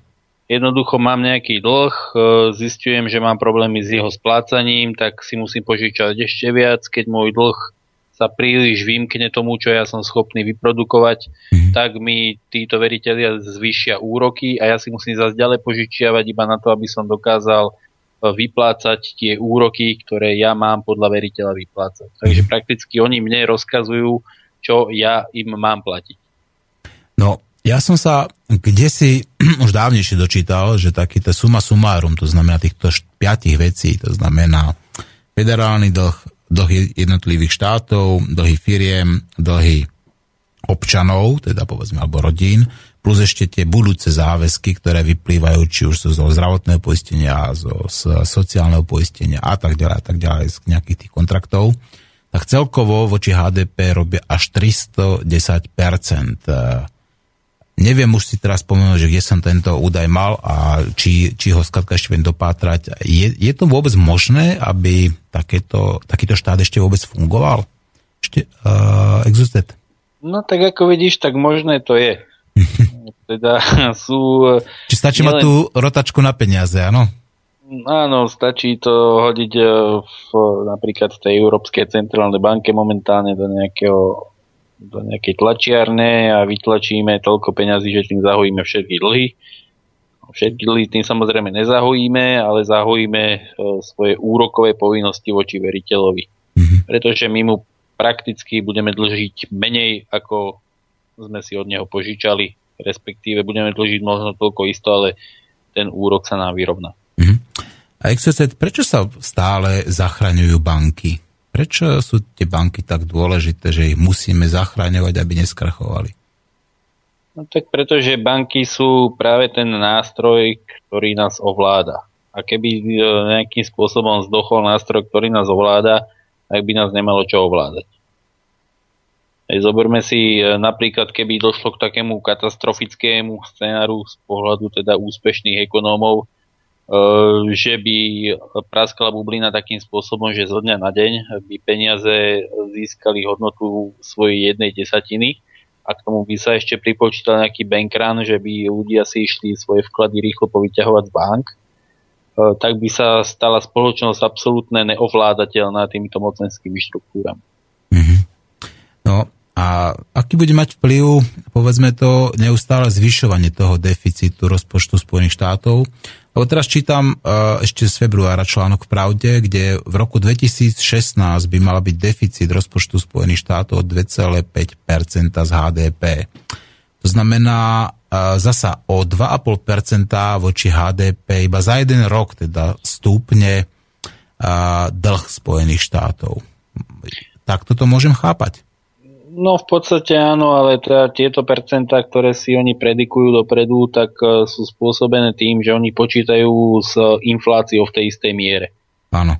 Takže prakticky oni si povedia, že áno, deficit si naplánujeme 2,5%, s tým, že inflácia zhruba je teda vo výhľade 2,5%, takže je to na nula. Ale teda skutočný, skutočné zvýšenie toho dlhu e, je obvykle väčšie, ako je miera inflácie, pretože oni musia tie úroky jednoducho platiť. Áno, čiže toto je len deficit. Tam ešte samozrejme sú také tie povinné veci, ktoré platia, ako tie povinné platby za tie úroky. No a keby sme to, vedel by ste tak zľavý rýchlo spočítať, koľko to je 2,5% z HDP Spojených štátov? A v, v tých, oných, tých konkrétnych exaktných číslach. No, moja matematika nie je boviaká. No ja teraz nemám to tiež údaje. Dobre, milí poslucháči, spočítajte to, keď ste takí šikovní, hoďte to niekde dokumentu pod nenásil antiteroristu alebo na a niekde na FAB a veľmi radi zistíme, že koľko teda v roku 2016 stúpne do Spojených štátom. No a poďme teda sa vrhnúť na tie otázky, ktoré tuto medzičasom nabehli a no, idem to hneď čítať. Aha, nech sa páči, no sa dokončí samozrejme. E, na našu stránku Hnutia Zeitgeist e, sme dali teraz prednedávnom kalkulačku nárastu e, dlhu a je to aj rozparcelované na verejný vnútorný vonkajší dlh, čo sa týka Spojených štátov a tam je vidieť každú sekundu, ako to nabieha. Mm-hmm. Tak eh, kto má záujem, nech si to pozrie, je to tam niekde medzi príspevkami. Mm-hmm. Dobre, tak poďme na to a skúsme zodpovedať, čo nám píšu eh, naši poslucháči. Braňo z Bratislavy. Zdravím páni. Padla tu otázka, ako si poradiť s tým jedným percentom alebo promile, ktoré držia opraty. Keď si uvedomíme, akú veľkú majú moc a aký bezmocní sú všetci ostatní, mali by sme si uvedomiť aj to, aký veľký nepomer je v rozložení síl. Zároveň by sme si mali uvedomiť aj to, že moc týchto kormidelníkov spočíva v tom, že je to moc, ktorú im odovzdali tí ostatní. Nielen politickú, tá je len zástupná, ale hlavne finančnú. Riešením by mohol byť bojkot, obmedzenie spotreby, a, a nie je potrebno odrieknúť si úplne všetko. Stačí sa len zamyslieť pred každým nákupom, či vlastne naozaj potrebujem, alebo či nie som schopný vyrobiť alebo dopestovať si to, čo chcem kúpiť, alebo či to, čo chcem kúpiť, nepotrebujem len na určitý obmedzený čas a sused z hodou okolností niečo také má a pravdepodobne to momentálne nepotrebuje. Možno ani nemá problémy to požičať a ja z hodou okolností môžem mať niečo, čo on momentálne potrebuje alebo som schopný pre neho urobiť niečo, čo on urobiť nevie. Vie, že som v egoistickom svete je pomaly nepredstaviteľné vrátiť sa k takémuto fungovaniu, aké tu bolo v minulosti. Potrebovali by sme medzi sebou obnoviť dôveru a uvedomiť si závislosť jedného, jedného na druhom. Treba šíriť osvetu a narovnávať pokrivenú morálku tejto spoločnosti. Ďakujem slobodnému vysielaču za to, že sa podiela na tejto úlohe. Pozdravujem Exoceta aj všetkých poslucháčov. No, Áno, čo týmto sa dá jediné súhlasiť a to v plnej miere. Súhlasím. Ešte by som dodal k tomu to, že keď aj ja ako jednotlivec Eh, nemám nejaké možnosti dopestovať alebo vytvoriť si to, čo potrebujem k životu. Ešte stále tu mám možnosť vytvoriť si komunitu, v rámci ktorej toto možné je. Uh-huh. Teda pri tomto egoistickom eh, prístupe, ktorý sme si vytvorili nástupom kultúry hyperkonzumu, eh, je to pomerne dosť ťažké sa otrhnúť do systému. Uh-huh. No, ja tiež hovorím, treba maximálne minimalizovať spotrebu a snažiť sa čo najviac odtrhnúť tohto systému a minimálne používať peniaze, uvedomiť si teda, že všetky tie peniaze sú iba dlhom. Dlhom niekoho iného, ktorý nikdy nebude splatený. No a ja idem tiež v týchto šlapajách, pretože uh, už som si nasadil teraz priesady, respektíve chystám priesady rajčiny, a už budem pestovať rajčinky, papriku, čili všetko možné, čo sa na balkóne len vypestovať dá, aby som nemusel chodiť do toho obchodu, aby som mal niečo dobré, zdravé a ktoré som si dopestoval sám vlastnou prácou. Poďme ďalej. Pali píše, prekrásny deň všetkým bytostiam. Rád by som sa prosím opýtal, keďže pracujem ako malý obchodník a týka sa ma to, prečo sa v súčasnosti zvyšujú ceny za tovar takmer každý týždeň, Všetkým nám posielajú nové cenníky s vyššími cenami a zdôvodňujú to posilovaním doláru. Vieme, že dolár už nemá hodnotu ani toho papiera. Kto, mi, kto, e, kto to prosím momentálne spôsobuje? Chlapci na Wall Street? Vďaka za odpoveď, uh, Pali. No, nespôsobuje to zvyšovanie hodnoty doláru, ale znižovanie hodnoty eura. Ano. No, to je jedna z tých vecí, ktoré tlačenie prázdnych papierov je úplne dokonalé a to je znehodnocovať peniaze ako také, takže ako náhle my máme nejaký vstup do výroby z krajiny mimo eurozóny, tak sa nám ten vstup stále predražuje. Je to tak, no. Čiže uh, to posilovanie dolára je naopak skôr takým tým oslabovaním toho eura. Je to, sú to spojené nádoby, pretože jedno ne, závisí od druhého a, a rovnako povedzme aj ten ruský rubel alebo čínsky yuan tiež závisí práve ako na rôznych pomeroch týchto menových košov a tak ďalej a tak ďalej a tak ďalej. Celý ten systém je previazaný a dá sa povedať, že je až, a preto keď bude kolabovať, tak pravdepodobne to bude kolabovať takým tým domino efektom. No ďalej, a ty sa pýta a, otázka. Zdravím vo spoloch. Chcem sa opýtať, či náhodou nie je na tejto planete inštitúcia, ktorá sa snaží vytvoriť liek, ktorý by systém nepreliečovala, ale by ho vyliečila. Či nie je možnosť, aby sa vytvorila stredná trieda alebo zavedenie barteru alebo obnova ozajstného duchovna, kde človek pochopí zmysel žitia? Pozdravuje a ty. No, systém ako taký uh, trpí nevyliečiteľnou chorobou a musí byť jednoznačne zmenený. Mm. Uh, liečiť systém, jeden zo spôsobov, ktorým by sa dal relatívne na pomerne dlhšiu dobu vyliečiť systém je bezpodmienečný základný príjem lenže teda bezpodmienečný základný príjem zároveň so sebou nesie aj zvyšovanie daňového zaťaženia, ktoré je premietané, čím je bohatšia vrstva, tým väčšie daňové zaťaženie. A keďže tie najbohatšie vrstvy tu vládnu, tak je nemysliteľné, aby to dovolili. Áno. Vo Švajčiarsku to napríklad dovolili a u nás to nie je možné, pretože tu máme viac konzumnú mentalitu. Tak, tak. No a ďalšia otázka je, Ahojte, to čo hovoríte som už čítal veľakrát, viete ale navrhnúť ako z toho von, aké riešenie máte. Za toto nám ďakuje Mišo. Áno, no tak e, z pohľadu mňa, teda hnutia, ktoré zastupujem, riešenie je prechod na tzv. zdrojovú ekonomiku. E, zdrojová ekonomika je v podstate systém, ktorý je založený na e, vedeckom poznaní podstaty nielen teda nášho sveta, ale aj nášho druhu ako takého spočíva v tom, že my si spočítame globálne e, na celej Zemi, e, aké máme k dispozície prírodné zdroje, obnoviteľné, neobnoviteľné, tým, že na globálnej zase iba e, na globálnej úrovni si vypočítame zhruba priemernú potrebu jednotlivca. A na základe toho je buď teda plnou automatizáciou alebo čiastočnou automatizáciou vyrábaný produkt, ktorý je následne distribuovaný. Ale je to v, troška momentálne v tomto systéme, je to sci-fi, je tam určité prechodné obdobie, ktoré by k tomuto viedlo a to prechodné obdobie by mohlo byť e, pri tej nenásilnej e, pri tom nenásilnom spôsobe prechodu e, by mohol byť práve tento bezpodmienečný základný príjem. No, ja by som k tomu dodal, teda, ak sa pýta a Mišo aj mňa, že toto je jedno z riešení, ktoré hovorí Exocet a ja s ním súhlasím. Ďalšia vec je, že treba zmeniť samozrejme tú vertikálnu sociálnu stratifikáciu. To znamená, musíme odstrániť práve tie vrstvy, ktoré tu máme, aby tu neexistovala ani stredná vrstva, ani najbohatšia vrstva, ani najchudobnejšia vrstva, aby tu bola skatka horizontálna sociálna stratifikácia, aby tu sa zmenil aj rebríček ľudských hodnôt aby sme tam odstránili z neho veci, ktoré tam nepatria. Aby peniaze neboli na prvom mieste, aby sme si uvedomili, že tu sú iné hodnoty alebo iné a, veci, ktoré musíme zdieľať a, ktoré, sú, ktoré sú pre nás dôležitejšie. A napríklad je to tá spolupráca, zdieľanie, mier, nenásilie a samozrejme a, a, život trvalo udržateľný život v súlade s prírodou tak, aby nám tu nehynuli deti, ale ani mláďatá iných zvierat.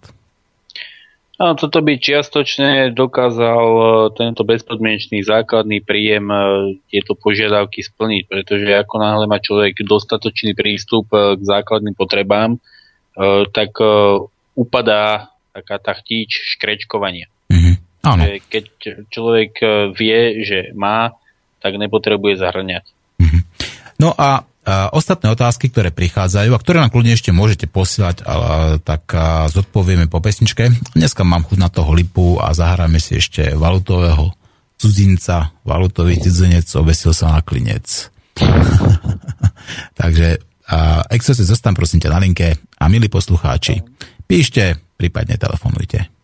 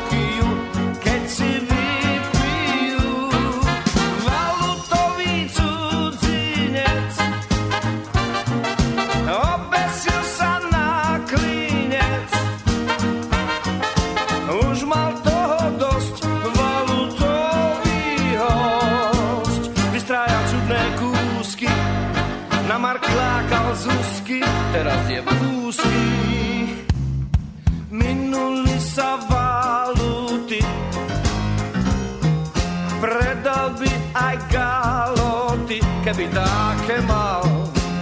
Lenže Zuzky neváhali, kompletne ho ozbíjali a teraz je nají ako kráľ. Tak mu treba, na čo sa sem pchal.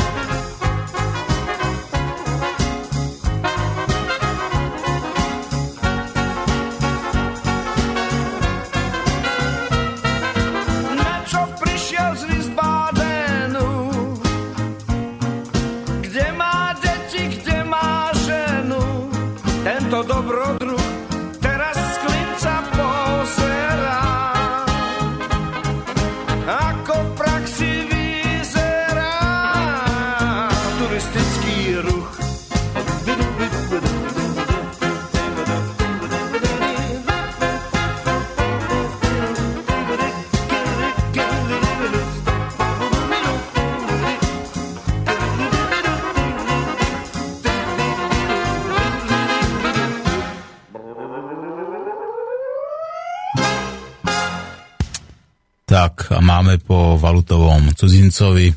Pevne verím, že tá budúca spoločnosť, ktorá prejde po tejto v rámci tej sociálnej evolúcie alebo aj tej ekonomickej evolúcie, to už nebude mať takéto nejaké takýchto valutových cudzincov, že tu nebude rozdiel medzi ľuďmi len na základe toho, čo nosia v peňaženke. No ale musím ešte pochváliť niekoho a skôr než sa e, pustíme ďalej do rozhovoru s Exocetom, musím poschváliť našeho premiéra, našeho Fica, ktorý sa rozhodol teda, že pôjde do Moskvy na oslavy e, ukončenia druhej svetovej vojny. No, Chcelo to asi od neho notnú dávku odvahy a predpokladám, že si uvedomuje, že týmto pádom ako keby láme nad sebou tú americkú uh, ochrannú ruku, láme nad sebou palicu. Ale je to správne. Ja si myslím, že netreba sa váť a, víťazstvo nad fašizmom alebo oslavovať ukončenie druhej svetovej vojny v Rusku alebo v Moskve sa patrí a práve tí, ktorí tam odmietajú ísť a tí, ktorí práve tuto sa robia z toho Ruska nejakého obrovského nepriateľa a nejakého za všetko zodpovedného zločinca, tak to sú tí ľudia, ktorí ženú do vojny, pretože pravda je iná.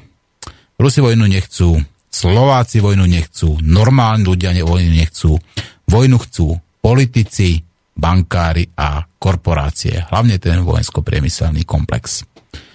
Števo, čo si, alebo Exocet, Števo, mm, čo si myslíš, je to správne, že Fico ide do tej Moskvy? A tak určite, no tak uh, druhá svetová vojna, že skončila, to je vec, ktorá sa má oslavovať a keď to Západ oslavovať nebude, alebo teda bude to oslavať tým, že bude poukazovať na to, že po 25 rokoch sa zrazu z Ruska stal znova sovietský zväz, mm-hmm. teda nemá logiku tak tí neoslavujú. No a tým pádom tí oslavujú tú druhú stranu. Mhm. Dobre, a poďme teda ďalej na tie otázky, ktoré nás tuto čakajú. Momentík. A máme tu Rasto nám píše, že celkový dlh USA bol v polovici minulého roku 60 biliónov USD. No. Takže na to niekto vypočítal. No tak ono sú také tie um, kalkulačky, sa to v podstate mení a aj niekde mám tiež takú tu, kde sú všetky tie možné tie dlhy, ktoré rastú a to sú, sú milióny dolárov každú sekundu, ktoré tam pribúdajú. A ja viem, že tuším, že len za posledné dní sa to nejako minulého roku nejako, nejako zvýšilo nejakých 100 miliárd, ak si dobre pamätám. To sú skrátka také palice, že to nevieme aj predstaviť. A, a to je práve tá ich výhoda, že si ľudia nevedia predstaviť už tie, tie obrovské čísla a nevedia si predstaviť, že takéto niečo vôbec môže existovať. No, ďalej. A, píše nám Juro. Ahojte, chcem sa spýtať, nie je to skôr tak, že USA potrebujú importovať svoju demokraciu, rozumej korupciu v štátoch celého sveta, aby vykradli ich ekonomiky? Ukrajina zrejme nie je len medzistupeň smerom k privatizácii, rozkladnutiu Ruska, Číny, celého sveta, aby naplnili aspoň čas svojich dlhov takýmto vykrádaním sveta? Toto nám píše Juraj.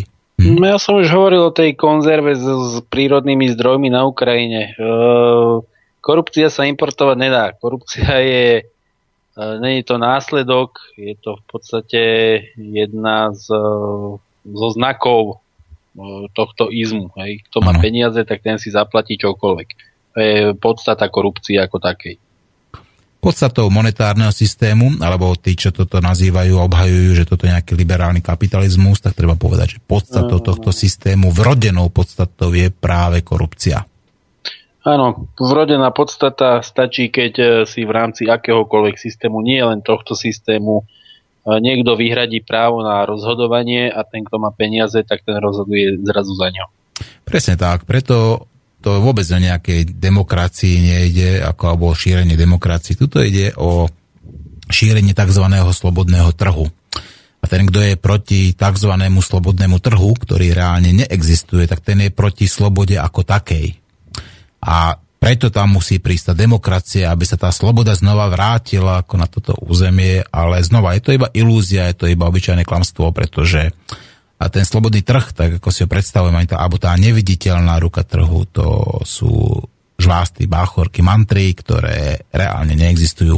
Vidíte, čo sa napríklad teraz deje s ropou, napriek tomu, že žiadne nové ložiska nevznikajú, napriek tomu, že a, a môže aj klesať tá spotreba, ale tá ropa je neobnoviteľný zdroj a tam treba počítať s tým, že ona by mala v podstate kontinuálne priebežne rásť. A teraz vidíme, že len kvôli tomu, že potrebujú zatlačiť na Rusko, kde ropa je jedným z hlavných príjmov Ruska, tak skrátka dokážu manipulovať cenu tejto komodity, to znamená nie slobodný voľný trh, ale politické rozhodnutia konkrétnych ľudí ovplyvňujú trh.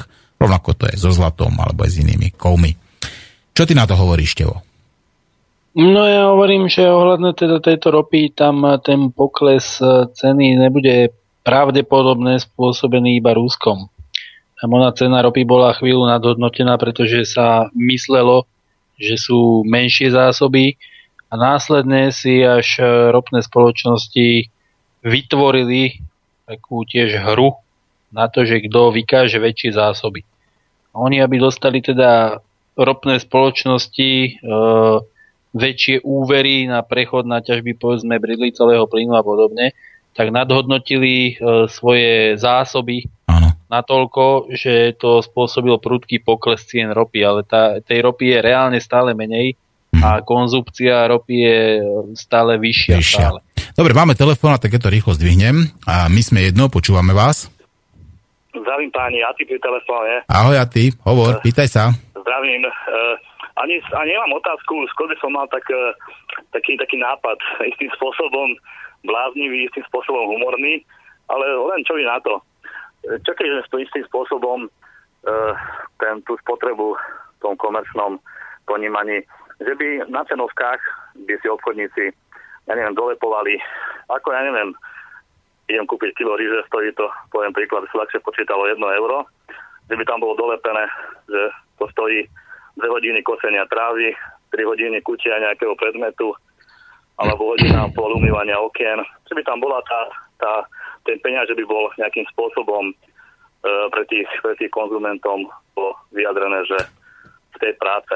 Toto možné je, podľa mňa toto aj nejakým spôsobom uh, už niekde fungujú takéto alternatívne meny alebo komunitné meny, ale neviem si to predstaviť. myslím, dokonca Bratislavská koruna na tomto áno. princípe fungovala.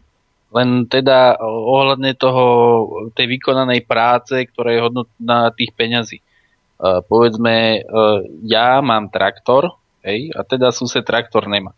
A teda stalo by niečo hodinu orania pola, hej, povedzme jedného áru. Ja by som len kvôli tomu, že mám e, k dispozícii mechanizáciu, e, zarobil 300 e, krát viac ako ten, ktorý tú mechanizáciu nemá. O to, tuto je práve to, že samotná mechanizácia nahrádza ľudskú prácu, takže ľudská práca už nemá byť komoditou. Mm-hmm. No, ja si tiež myslím, ono, tá ľudská práca by sa, opakujem, v tej budúcej spoločnosti sa bude brať tá ľudská práca inak ako teraz. Bude to skôr dobrovoľná aktivita ľudí, ktorí budú chcieť dobrovoľne pracovať, samozrejme preto, že budú chcieť, že nebudú motivovaní monetárne, ale v podstate len tým, ich to bude baviť pretože treba si uvedomiť, že tá potreba ľudskej práce, práce klesá, neustále klesá.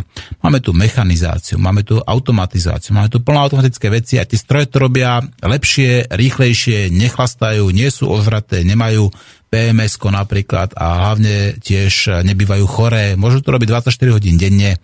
Takže nechajme im robiť veci, ktoré potrebujeme a venujme sa veci, ktoré, ktorým sa chceme venovať. Napríklad, ak chceme robiť krásne nože, tak ako robí majster kováč Dušan Klimo, tak nech ich robí, ale nech ich robí skrátka s radosťou. Nech ich robí skrátka pre potešenie a takýchto vecí v podstate každý človek dokáže niečo robiť a nech sa venuje tomu, čo ho najviac baví. Ja si vás no, takto myslím. No. Niektorí títo skeptici, oni namietajú, že keď už nebude potrebné pracovať preto, aby som prežil, takže nič nebudeme robiť. To je blbosť. Oni si neuvedomujú to, že ja keď prídem, alebo kdokoľvek príde z tej svojej práce domov, Takže skutočne niečo robí a robí ano. to zadarmo. Hej. Robí presne okolo tak. svojej rodiny, e, uvarí si obed a nevypláca si za to žiadne peniaze. Tak, presne Takže tak. Tam tie... treba zmeniť komplet celý náhľad na zmysel existencie. Presne tak. Tých, sú otrávení už týmto systémom. Presne tak, práve naopak tento systém vyvoláva ten odpor k práci, tú ľudskú lenivosť, pretože ľudia musia robiť niečo, čo ich nebaví. Čo skratka nutí, niekde sedia 8,5 hodiny na nejakom blbom úrade napríklad, ako nejakom blbom kolektív, alebo niekde za, za linko a tak ďalej. To je presne naopak. Čiže tento systém vyvoláva lenivosť. Veď vieme, veď to dokonca aj tí smetiari písali už dávnejšie, že tu 50% Slovákov nespokojní vo svojou prácou. Takže čo, čo chceme? Radšej robme to, čo robiť chceme, robíme to s láskou a čo robiť vieme. Takže venujme sa práve takým tým veciam, ktoré sú pre nás, ktoré nás naplňajú. A keď to nie je, povedzme, tá práca, že niekto, niekto povedzme, e, zbiera odpadky celý deň napríklad, alebo, ja neviem, sedí niekde za linkou, tak prečo, by, prečo to človek musí? Pretože tento systém do toho núti. Pretože to je tá obyčajná sprostá otročina. No, ďalšia otázka je z Čiech a Čestmír sa pýta. Zdravím, kde je zlevnení potravín, když ropa šla, šla dolů a třeba pro Českou republiku, když teď natiskne EU eura, tak proč si natiskne tak Česká republika české koruny a okopíruje to, co dělají USA, teď i EU s financema? Toto, tohle se ptá Čest mír České republiky, Ústecký kraj Chomutovsko. No to je jednoduché, no česká koruna je malá mena, kdežto toto tlačenie prázdnych bankoviek je možné iba v prostredí uh, veľmi rozšírených mien, čo sú teda tieto dve svetové meny momentálne sa bijúce, kde americký dolar toho času vyhráva.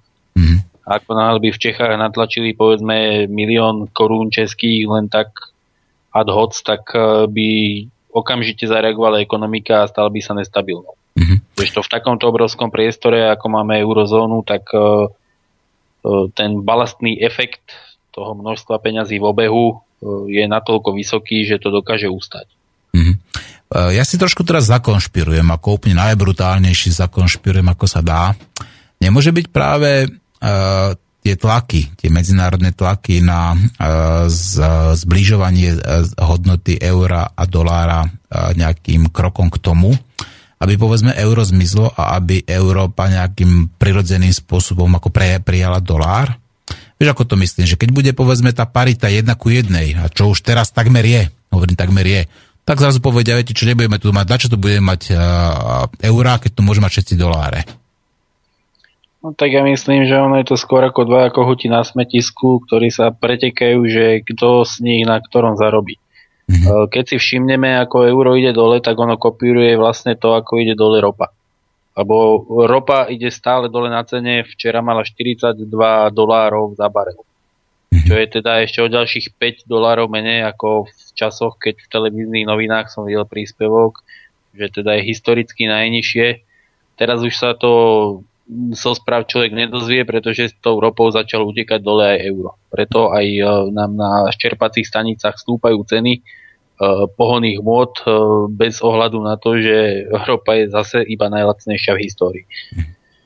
No. Takže oni lepšie budú zarábať na nízkom eure ako by zarábali Ale poďme teraz na to fixné jedna ku jednej. Poďme teraz na to oni.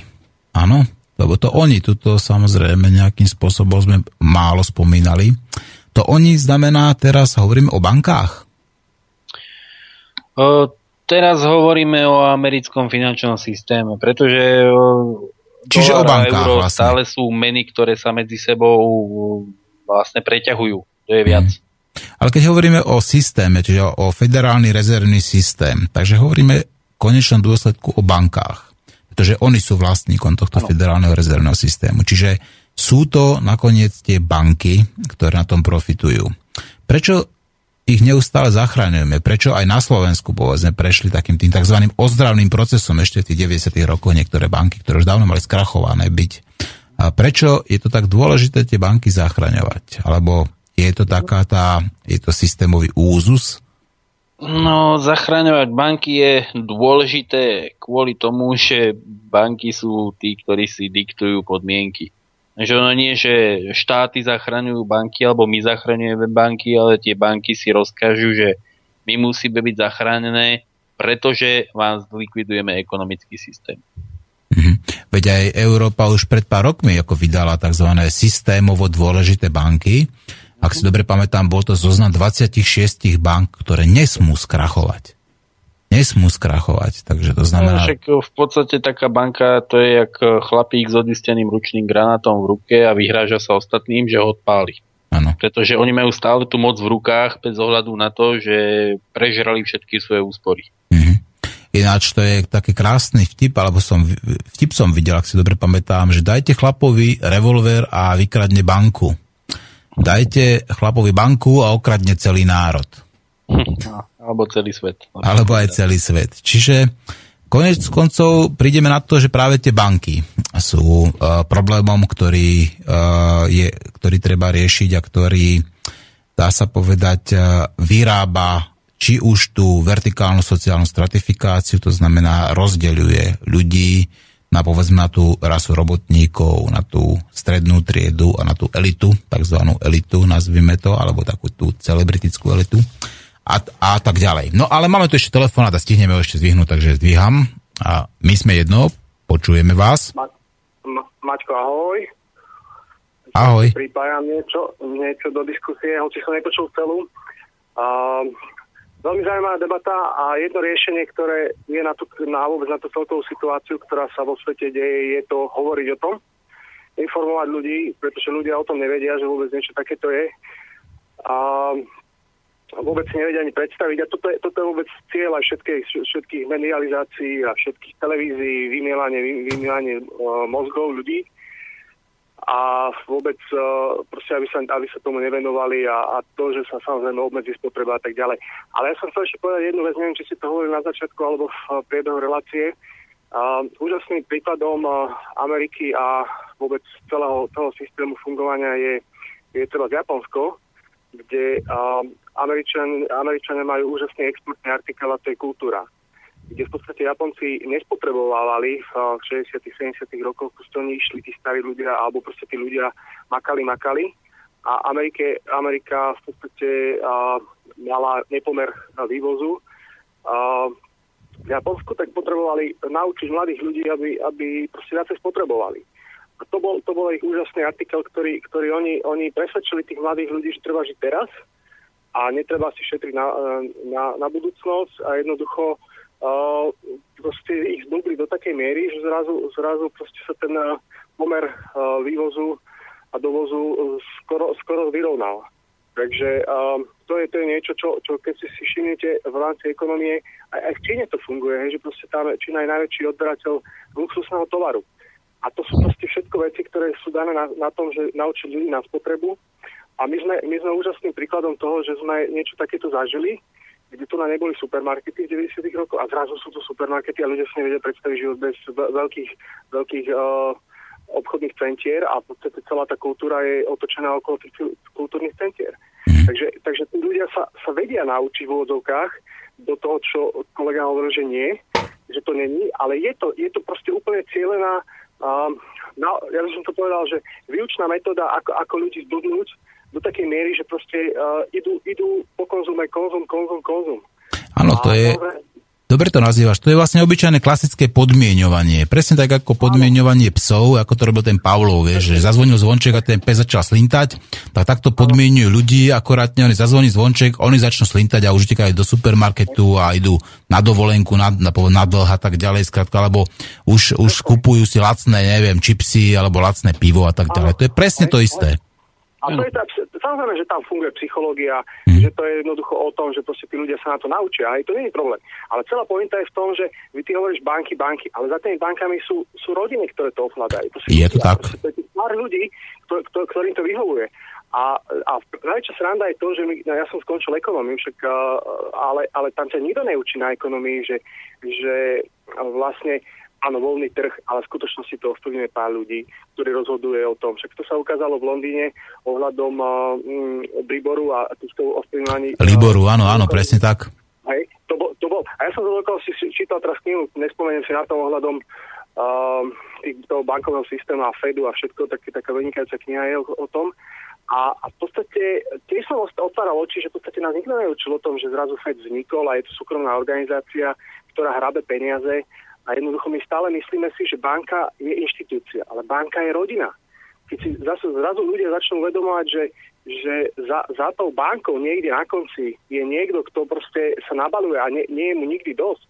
Veď si zoberme iba Slovensko, aké úrokovej miery dlhodobo, veď koľkokrát to bolo porovnávané s Talianskom, že uh, Slovák preplatí nejakých 20 tisíc eur oproti Talianovi na hypotéke. Áno, áno, aj Rakúšanie a tak ďalej, to sú neuveriteľné veci. Slováci ako keby najdrahšiu DPH na potraviny sa v celej, v celej Európe napríklad, rozumieš, čiže u nás všade majú DPH 10% za rohlík, ale na Slovensku tí Slováci musia mať 20.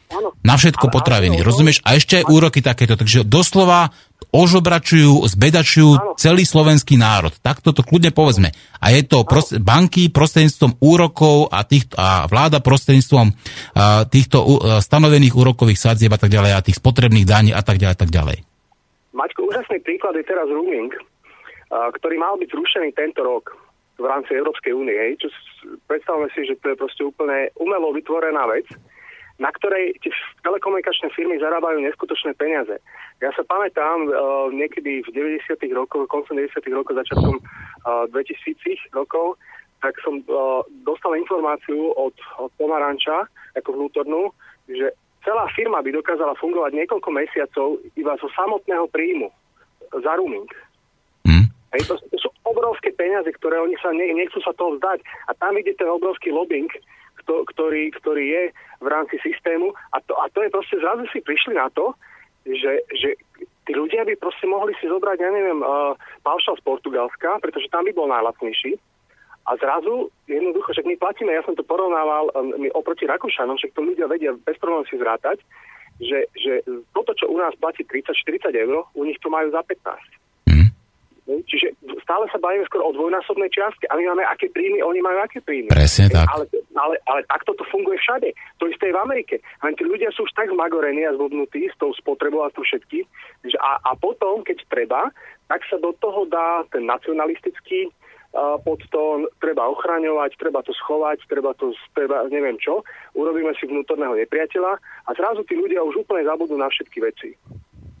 Čiže jediné riešenie je hovoriť o tom, informovať ľudí o tom, že niečo takéto fakt existuje, že tie zákonitosti, ktoré, ktoré sme boli, ktoré nás učili, tak už neplatia. Ani, oni nikdy neplatili, len boli zakrývané. A, a ďalšia vec je proste viacej možno baviť o tých, o tých úžasných uh, veciach, ktoré zatiaľ sa začali ľudia baviť o tom, že ako sa dá prežiť bez peňazí.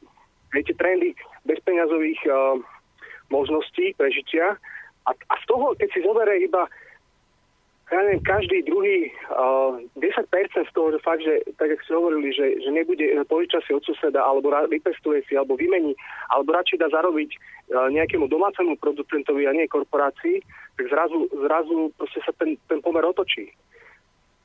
Áno. Veľmi pekne, ďakujem pekne za tvoj telefonát, za to... Úžas, úžasná debata, treba v tom pokračovať, lebo toto je úloha, myslím, slobodného vysielača, ako hovoriť o veciach, a aj tak, ako sa hovoril minulý týždeň. A to, to súvisí aj s tou farmáciou. Je to proste to všetko, všetko, všetko umelo vytvárané a žiaľ Bohu, no, je to tak. Je to všetko poprepájené. Máme tu komplexný ja. svet a vidíme, že ten systém ako komplexne je seba deštrukčný a vidíme v podstate iba odstranujeme nejaké následky ako takej tej seba deštrukcie, ale neuvedomíme si, že my musíme, ak chceme odstrániť problémy, ktoré tu máme, musíme nájsť a odstrániť tie príčiny. A ak je príčinou samotný systém, musíme zmeniť systém. Tak. Ale, ale ľuďom musíme otvoriť oči, aby vnímali, že, že žijú v tom matrixe. Ano. Že, že, že, sú, že sú proste... Dneska, dneska sú veľké štrajky ohľadom otvorenia ECB v Nemecku. Ako to je pár ľudí. Hej? Ale všetci ostatní sa tvária, že ECB je v poriadku. Hm. Ale Lebo to, sa boja. To, že nám ukradli dôchodky, že v podstate nám zdevalovali dôchodky tým vytlačením peňazí, to si málo kto uvedomuje. A málo kto vie napríklad, že v Nemecku ako znížili odchod do dôchodku o 5 rokov. Že na, na Slovensku to pridávajú, že Slováci môžu pracovať dlhšie, ale Nemci nemusia. Nemci môžu pracovať menej o 5 rokov. Tak to je, to je v čom je táto Európska únia výhodná pre Slovákov? No to je zase na tú nacionalistickú nôtu. Pre, prepáčte, ale je to tak. Ale ja hovorím jednu vec. Uh, by som k tomu dodal potom ešte niečo. boli zachránené banky. Zachránené boli kvôli tomu, že prišiel impuls, že musia byť zachránení. Tak ako správne povedal, áno, je to otázka systému, že proste keby náhodou banky nefungovali, tak sa... Lenže si zoberte, že tu nás začína systém, taký nenápadný, elektronické peniaze. Áno, áno, áno. Ešte, ale nechajme, nechajme to už teraz tak, lebo už nám zostávajú posledné minútky. Hej, prepač, hej, prepač. Dobre, však e, vrátime sa k tejto téme, určite dostaneš priestor e, a znova budeme sa o tomto baviť. Dobre? Ďakujem pekne za tvoj telefonát a rúčim sa s tebou. No, Števko, máš Aha. na to, aby si zaklincoval záver dnešnej relácie. No, tak ja ešte, tá minútka, čo zostáva, by som ešte k tomu e, človeku na tom telefóne, hovorí sa o nepeňažných systémoch, len kým sme my v rámci súčasného systému. A ako náhle by nejaký systém, ktorý by nebol založený na peniazoch, len tak vykúkol niekde z podzeme, tak do týždňa tu máme organizáciu, ktorá je financovaná všetkými možnými a nemožnými korporáciami, ktorá by tým zbytko, tomu zbytku ľudstva začala vysvetľovať, že my slúžime povedzme nejakému diablovi, alebo že ich chceme zotročiť a podobne. Na toto si treba dávať veľký pozor. Áno. Oni majú na to títo ľudia dostatočné prostriedky, majú na to odborné školených ľudí, majú na to psychológov, aby tlačili ľuďom do hlavy svoje klamstvá, klamstvá o tom, že tento systém je ten najlepší, aký môžeme mať. Mm. Presne tak, lebo máme tu už médiá, ktoré sú tu iba preto, aby obhajovali systém napríklad e, denník N, napríklad SME. Toto sú presne čisto iba obhajcovia systému. To sú propagátori toho, čo tu máme teraz. To sú není médiá, ktoré informujú, ale iba uh, obhajujú. No, Števko, respektíve Exocet, veľmi pekne ďakujem za tvoju ochotu prehovoriť na túto dosť chulostivú tému, ktorá, o ktorej by sa hovoriť teda ale malo. A pevne verím, že sa k nej ešte určite vrátime. Dobre? Ja tebe tiež ďakujem a som si konečne vyskúšal premiérovo aj niečo iné ako cez mobil. No a funguje to a je to... A, je to bezvadné. Nemusíte to platiť tomu nejakému operátorovi. Ešte raz, ďakujem pekne a lúčim sa s tebou. Ahoj, maj sa. Ahoj. Tak to bol náš dnešný host Exocet a mne zostáva skutočne len pár krátkých minút a ja by som teda na záver povedal asi toľko.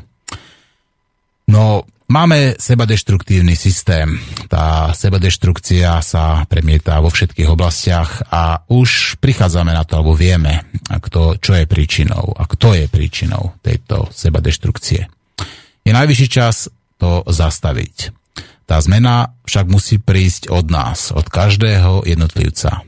Buďte tou zmenou, ktorú chcete vidieť vo svete. Buďte dobrí, čestní, láskaví, spolupracujte s ľuďmi, požičiavajte si veci, akých napríklad nepotrebujete. Či sa jedná o nejakú vrtačku, alebo povedzme o nejaký, ja neviem, kladivo, alebo o nejakú kosačku.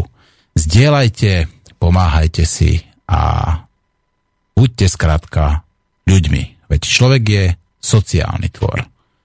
A ak sme si všetci rovní, tak tak nemali by to byť len nejaké prázdne frázy, ale mali by, malo by to byť založené na takej tej prirodzenej, a prirodzenej nerovnosti. Pretože rovní nie sme. Niekto je vyšší a niekto je nižší. Ale ten vyšší je preto, aby pomohol tomu nižšiemu. Ten silnejší predsa je tu preto, aby pomohol tomu slabšiemu. A ten múdrejší tu pomo- preto, aby pomohol tomu hlúpejšiemu. Čiže využíme tú našu rozdielnosť, nerovnosť, prospech nás všetkých. A samozrejme legalizujme konope. Veď dokonca už sa chystajú federálne zákony v Spojených štátoch, teda keď sa všetci tak opičíme po tých Spojených štátoch, tak sa opičme aj v tomto. Je to Bohom daná rastlinka. Lúčte sa s Martin Urminský, aká nenásilný antiterorista a majte sa.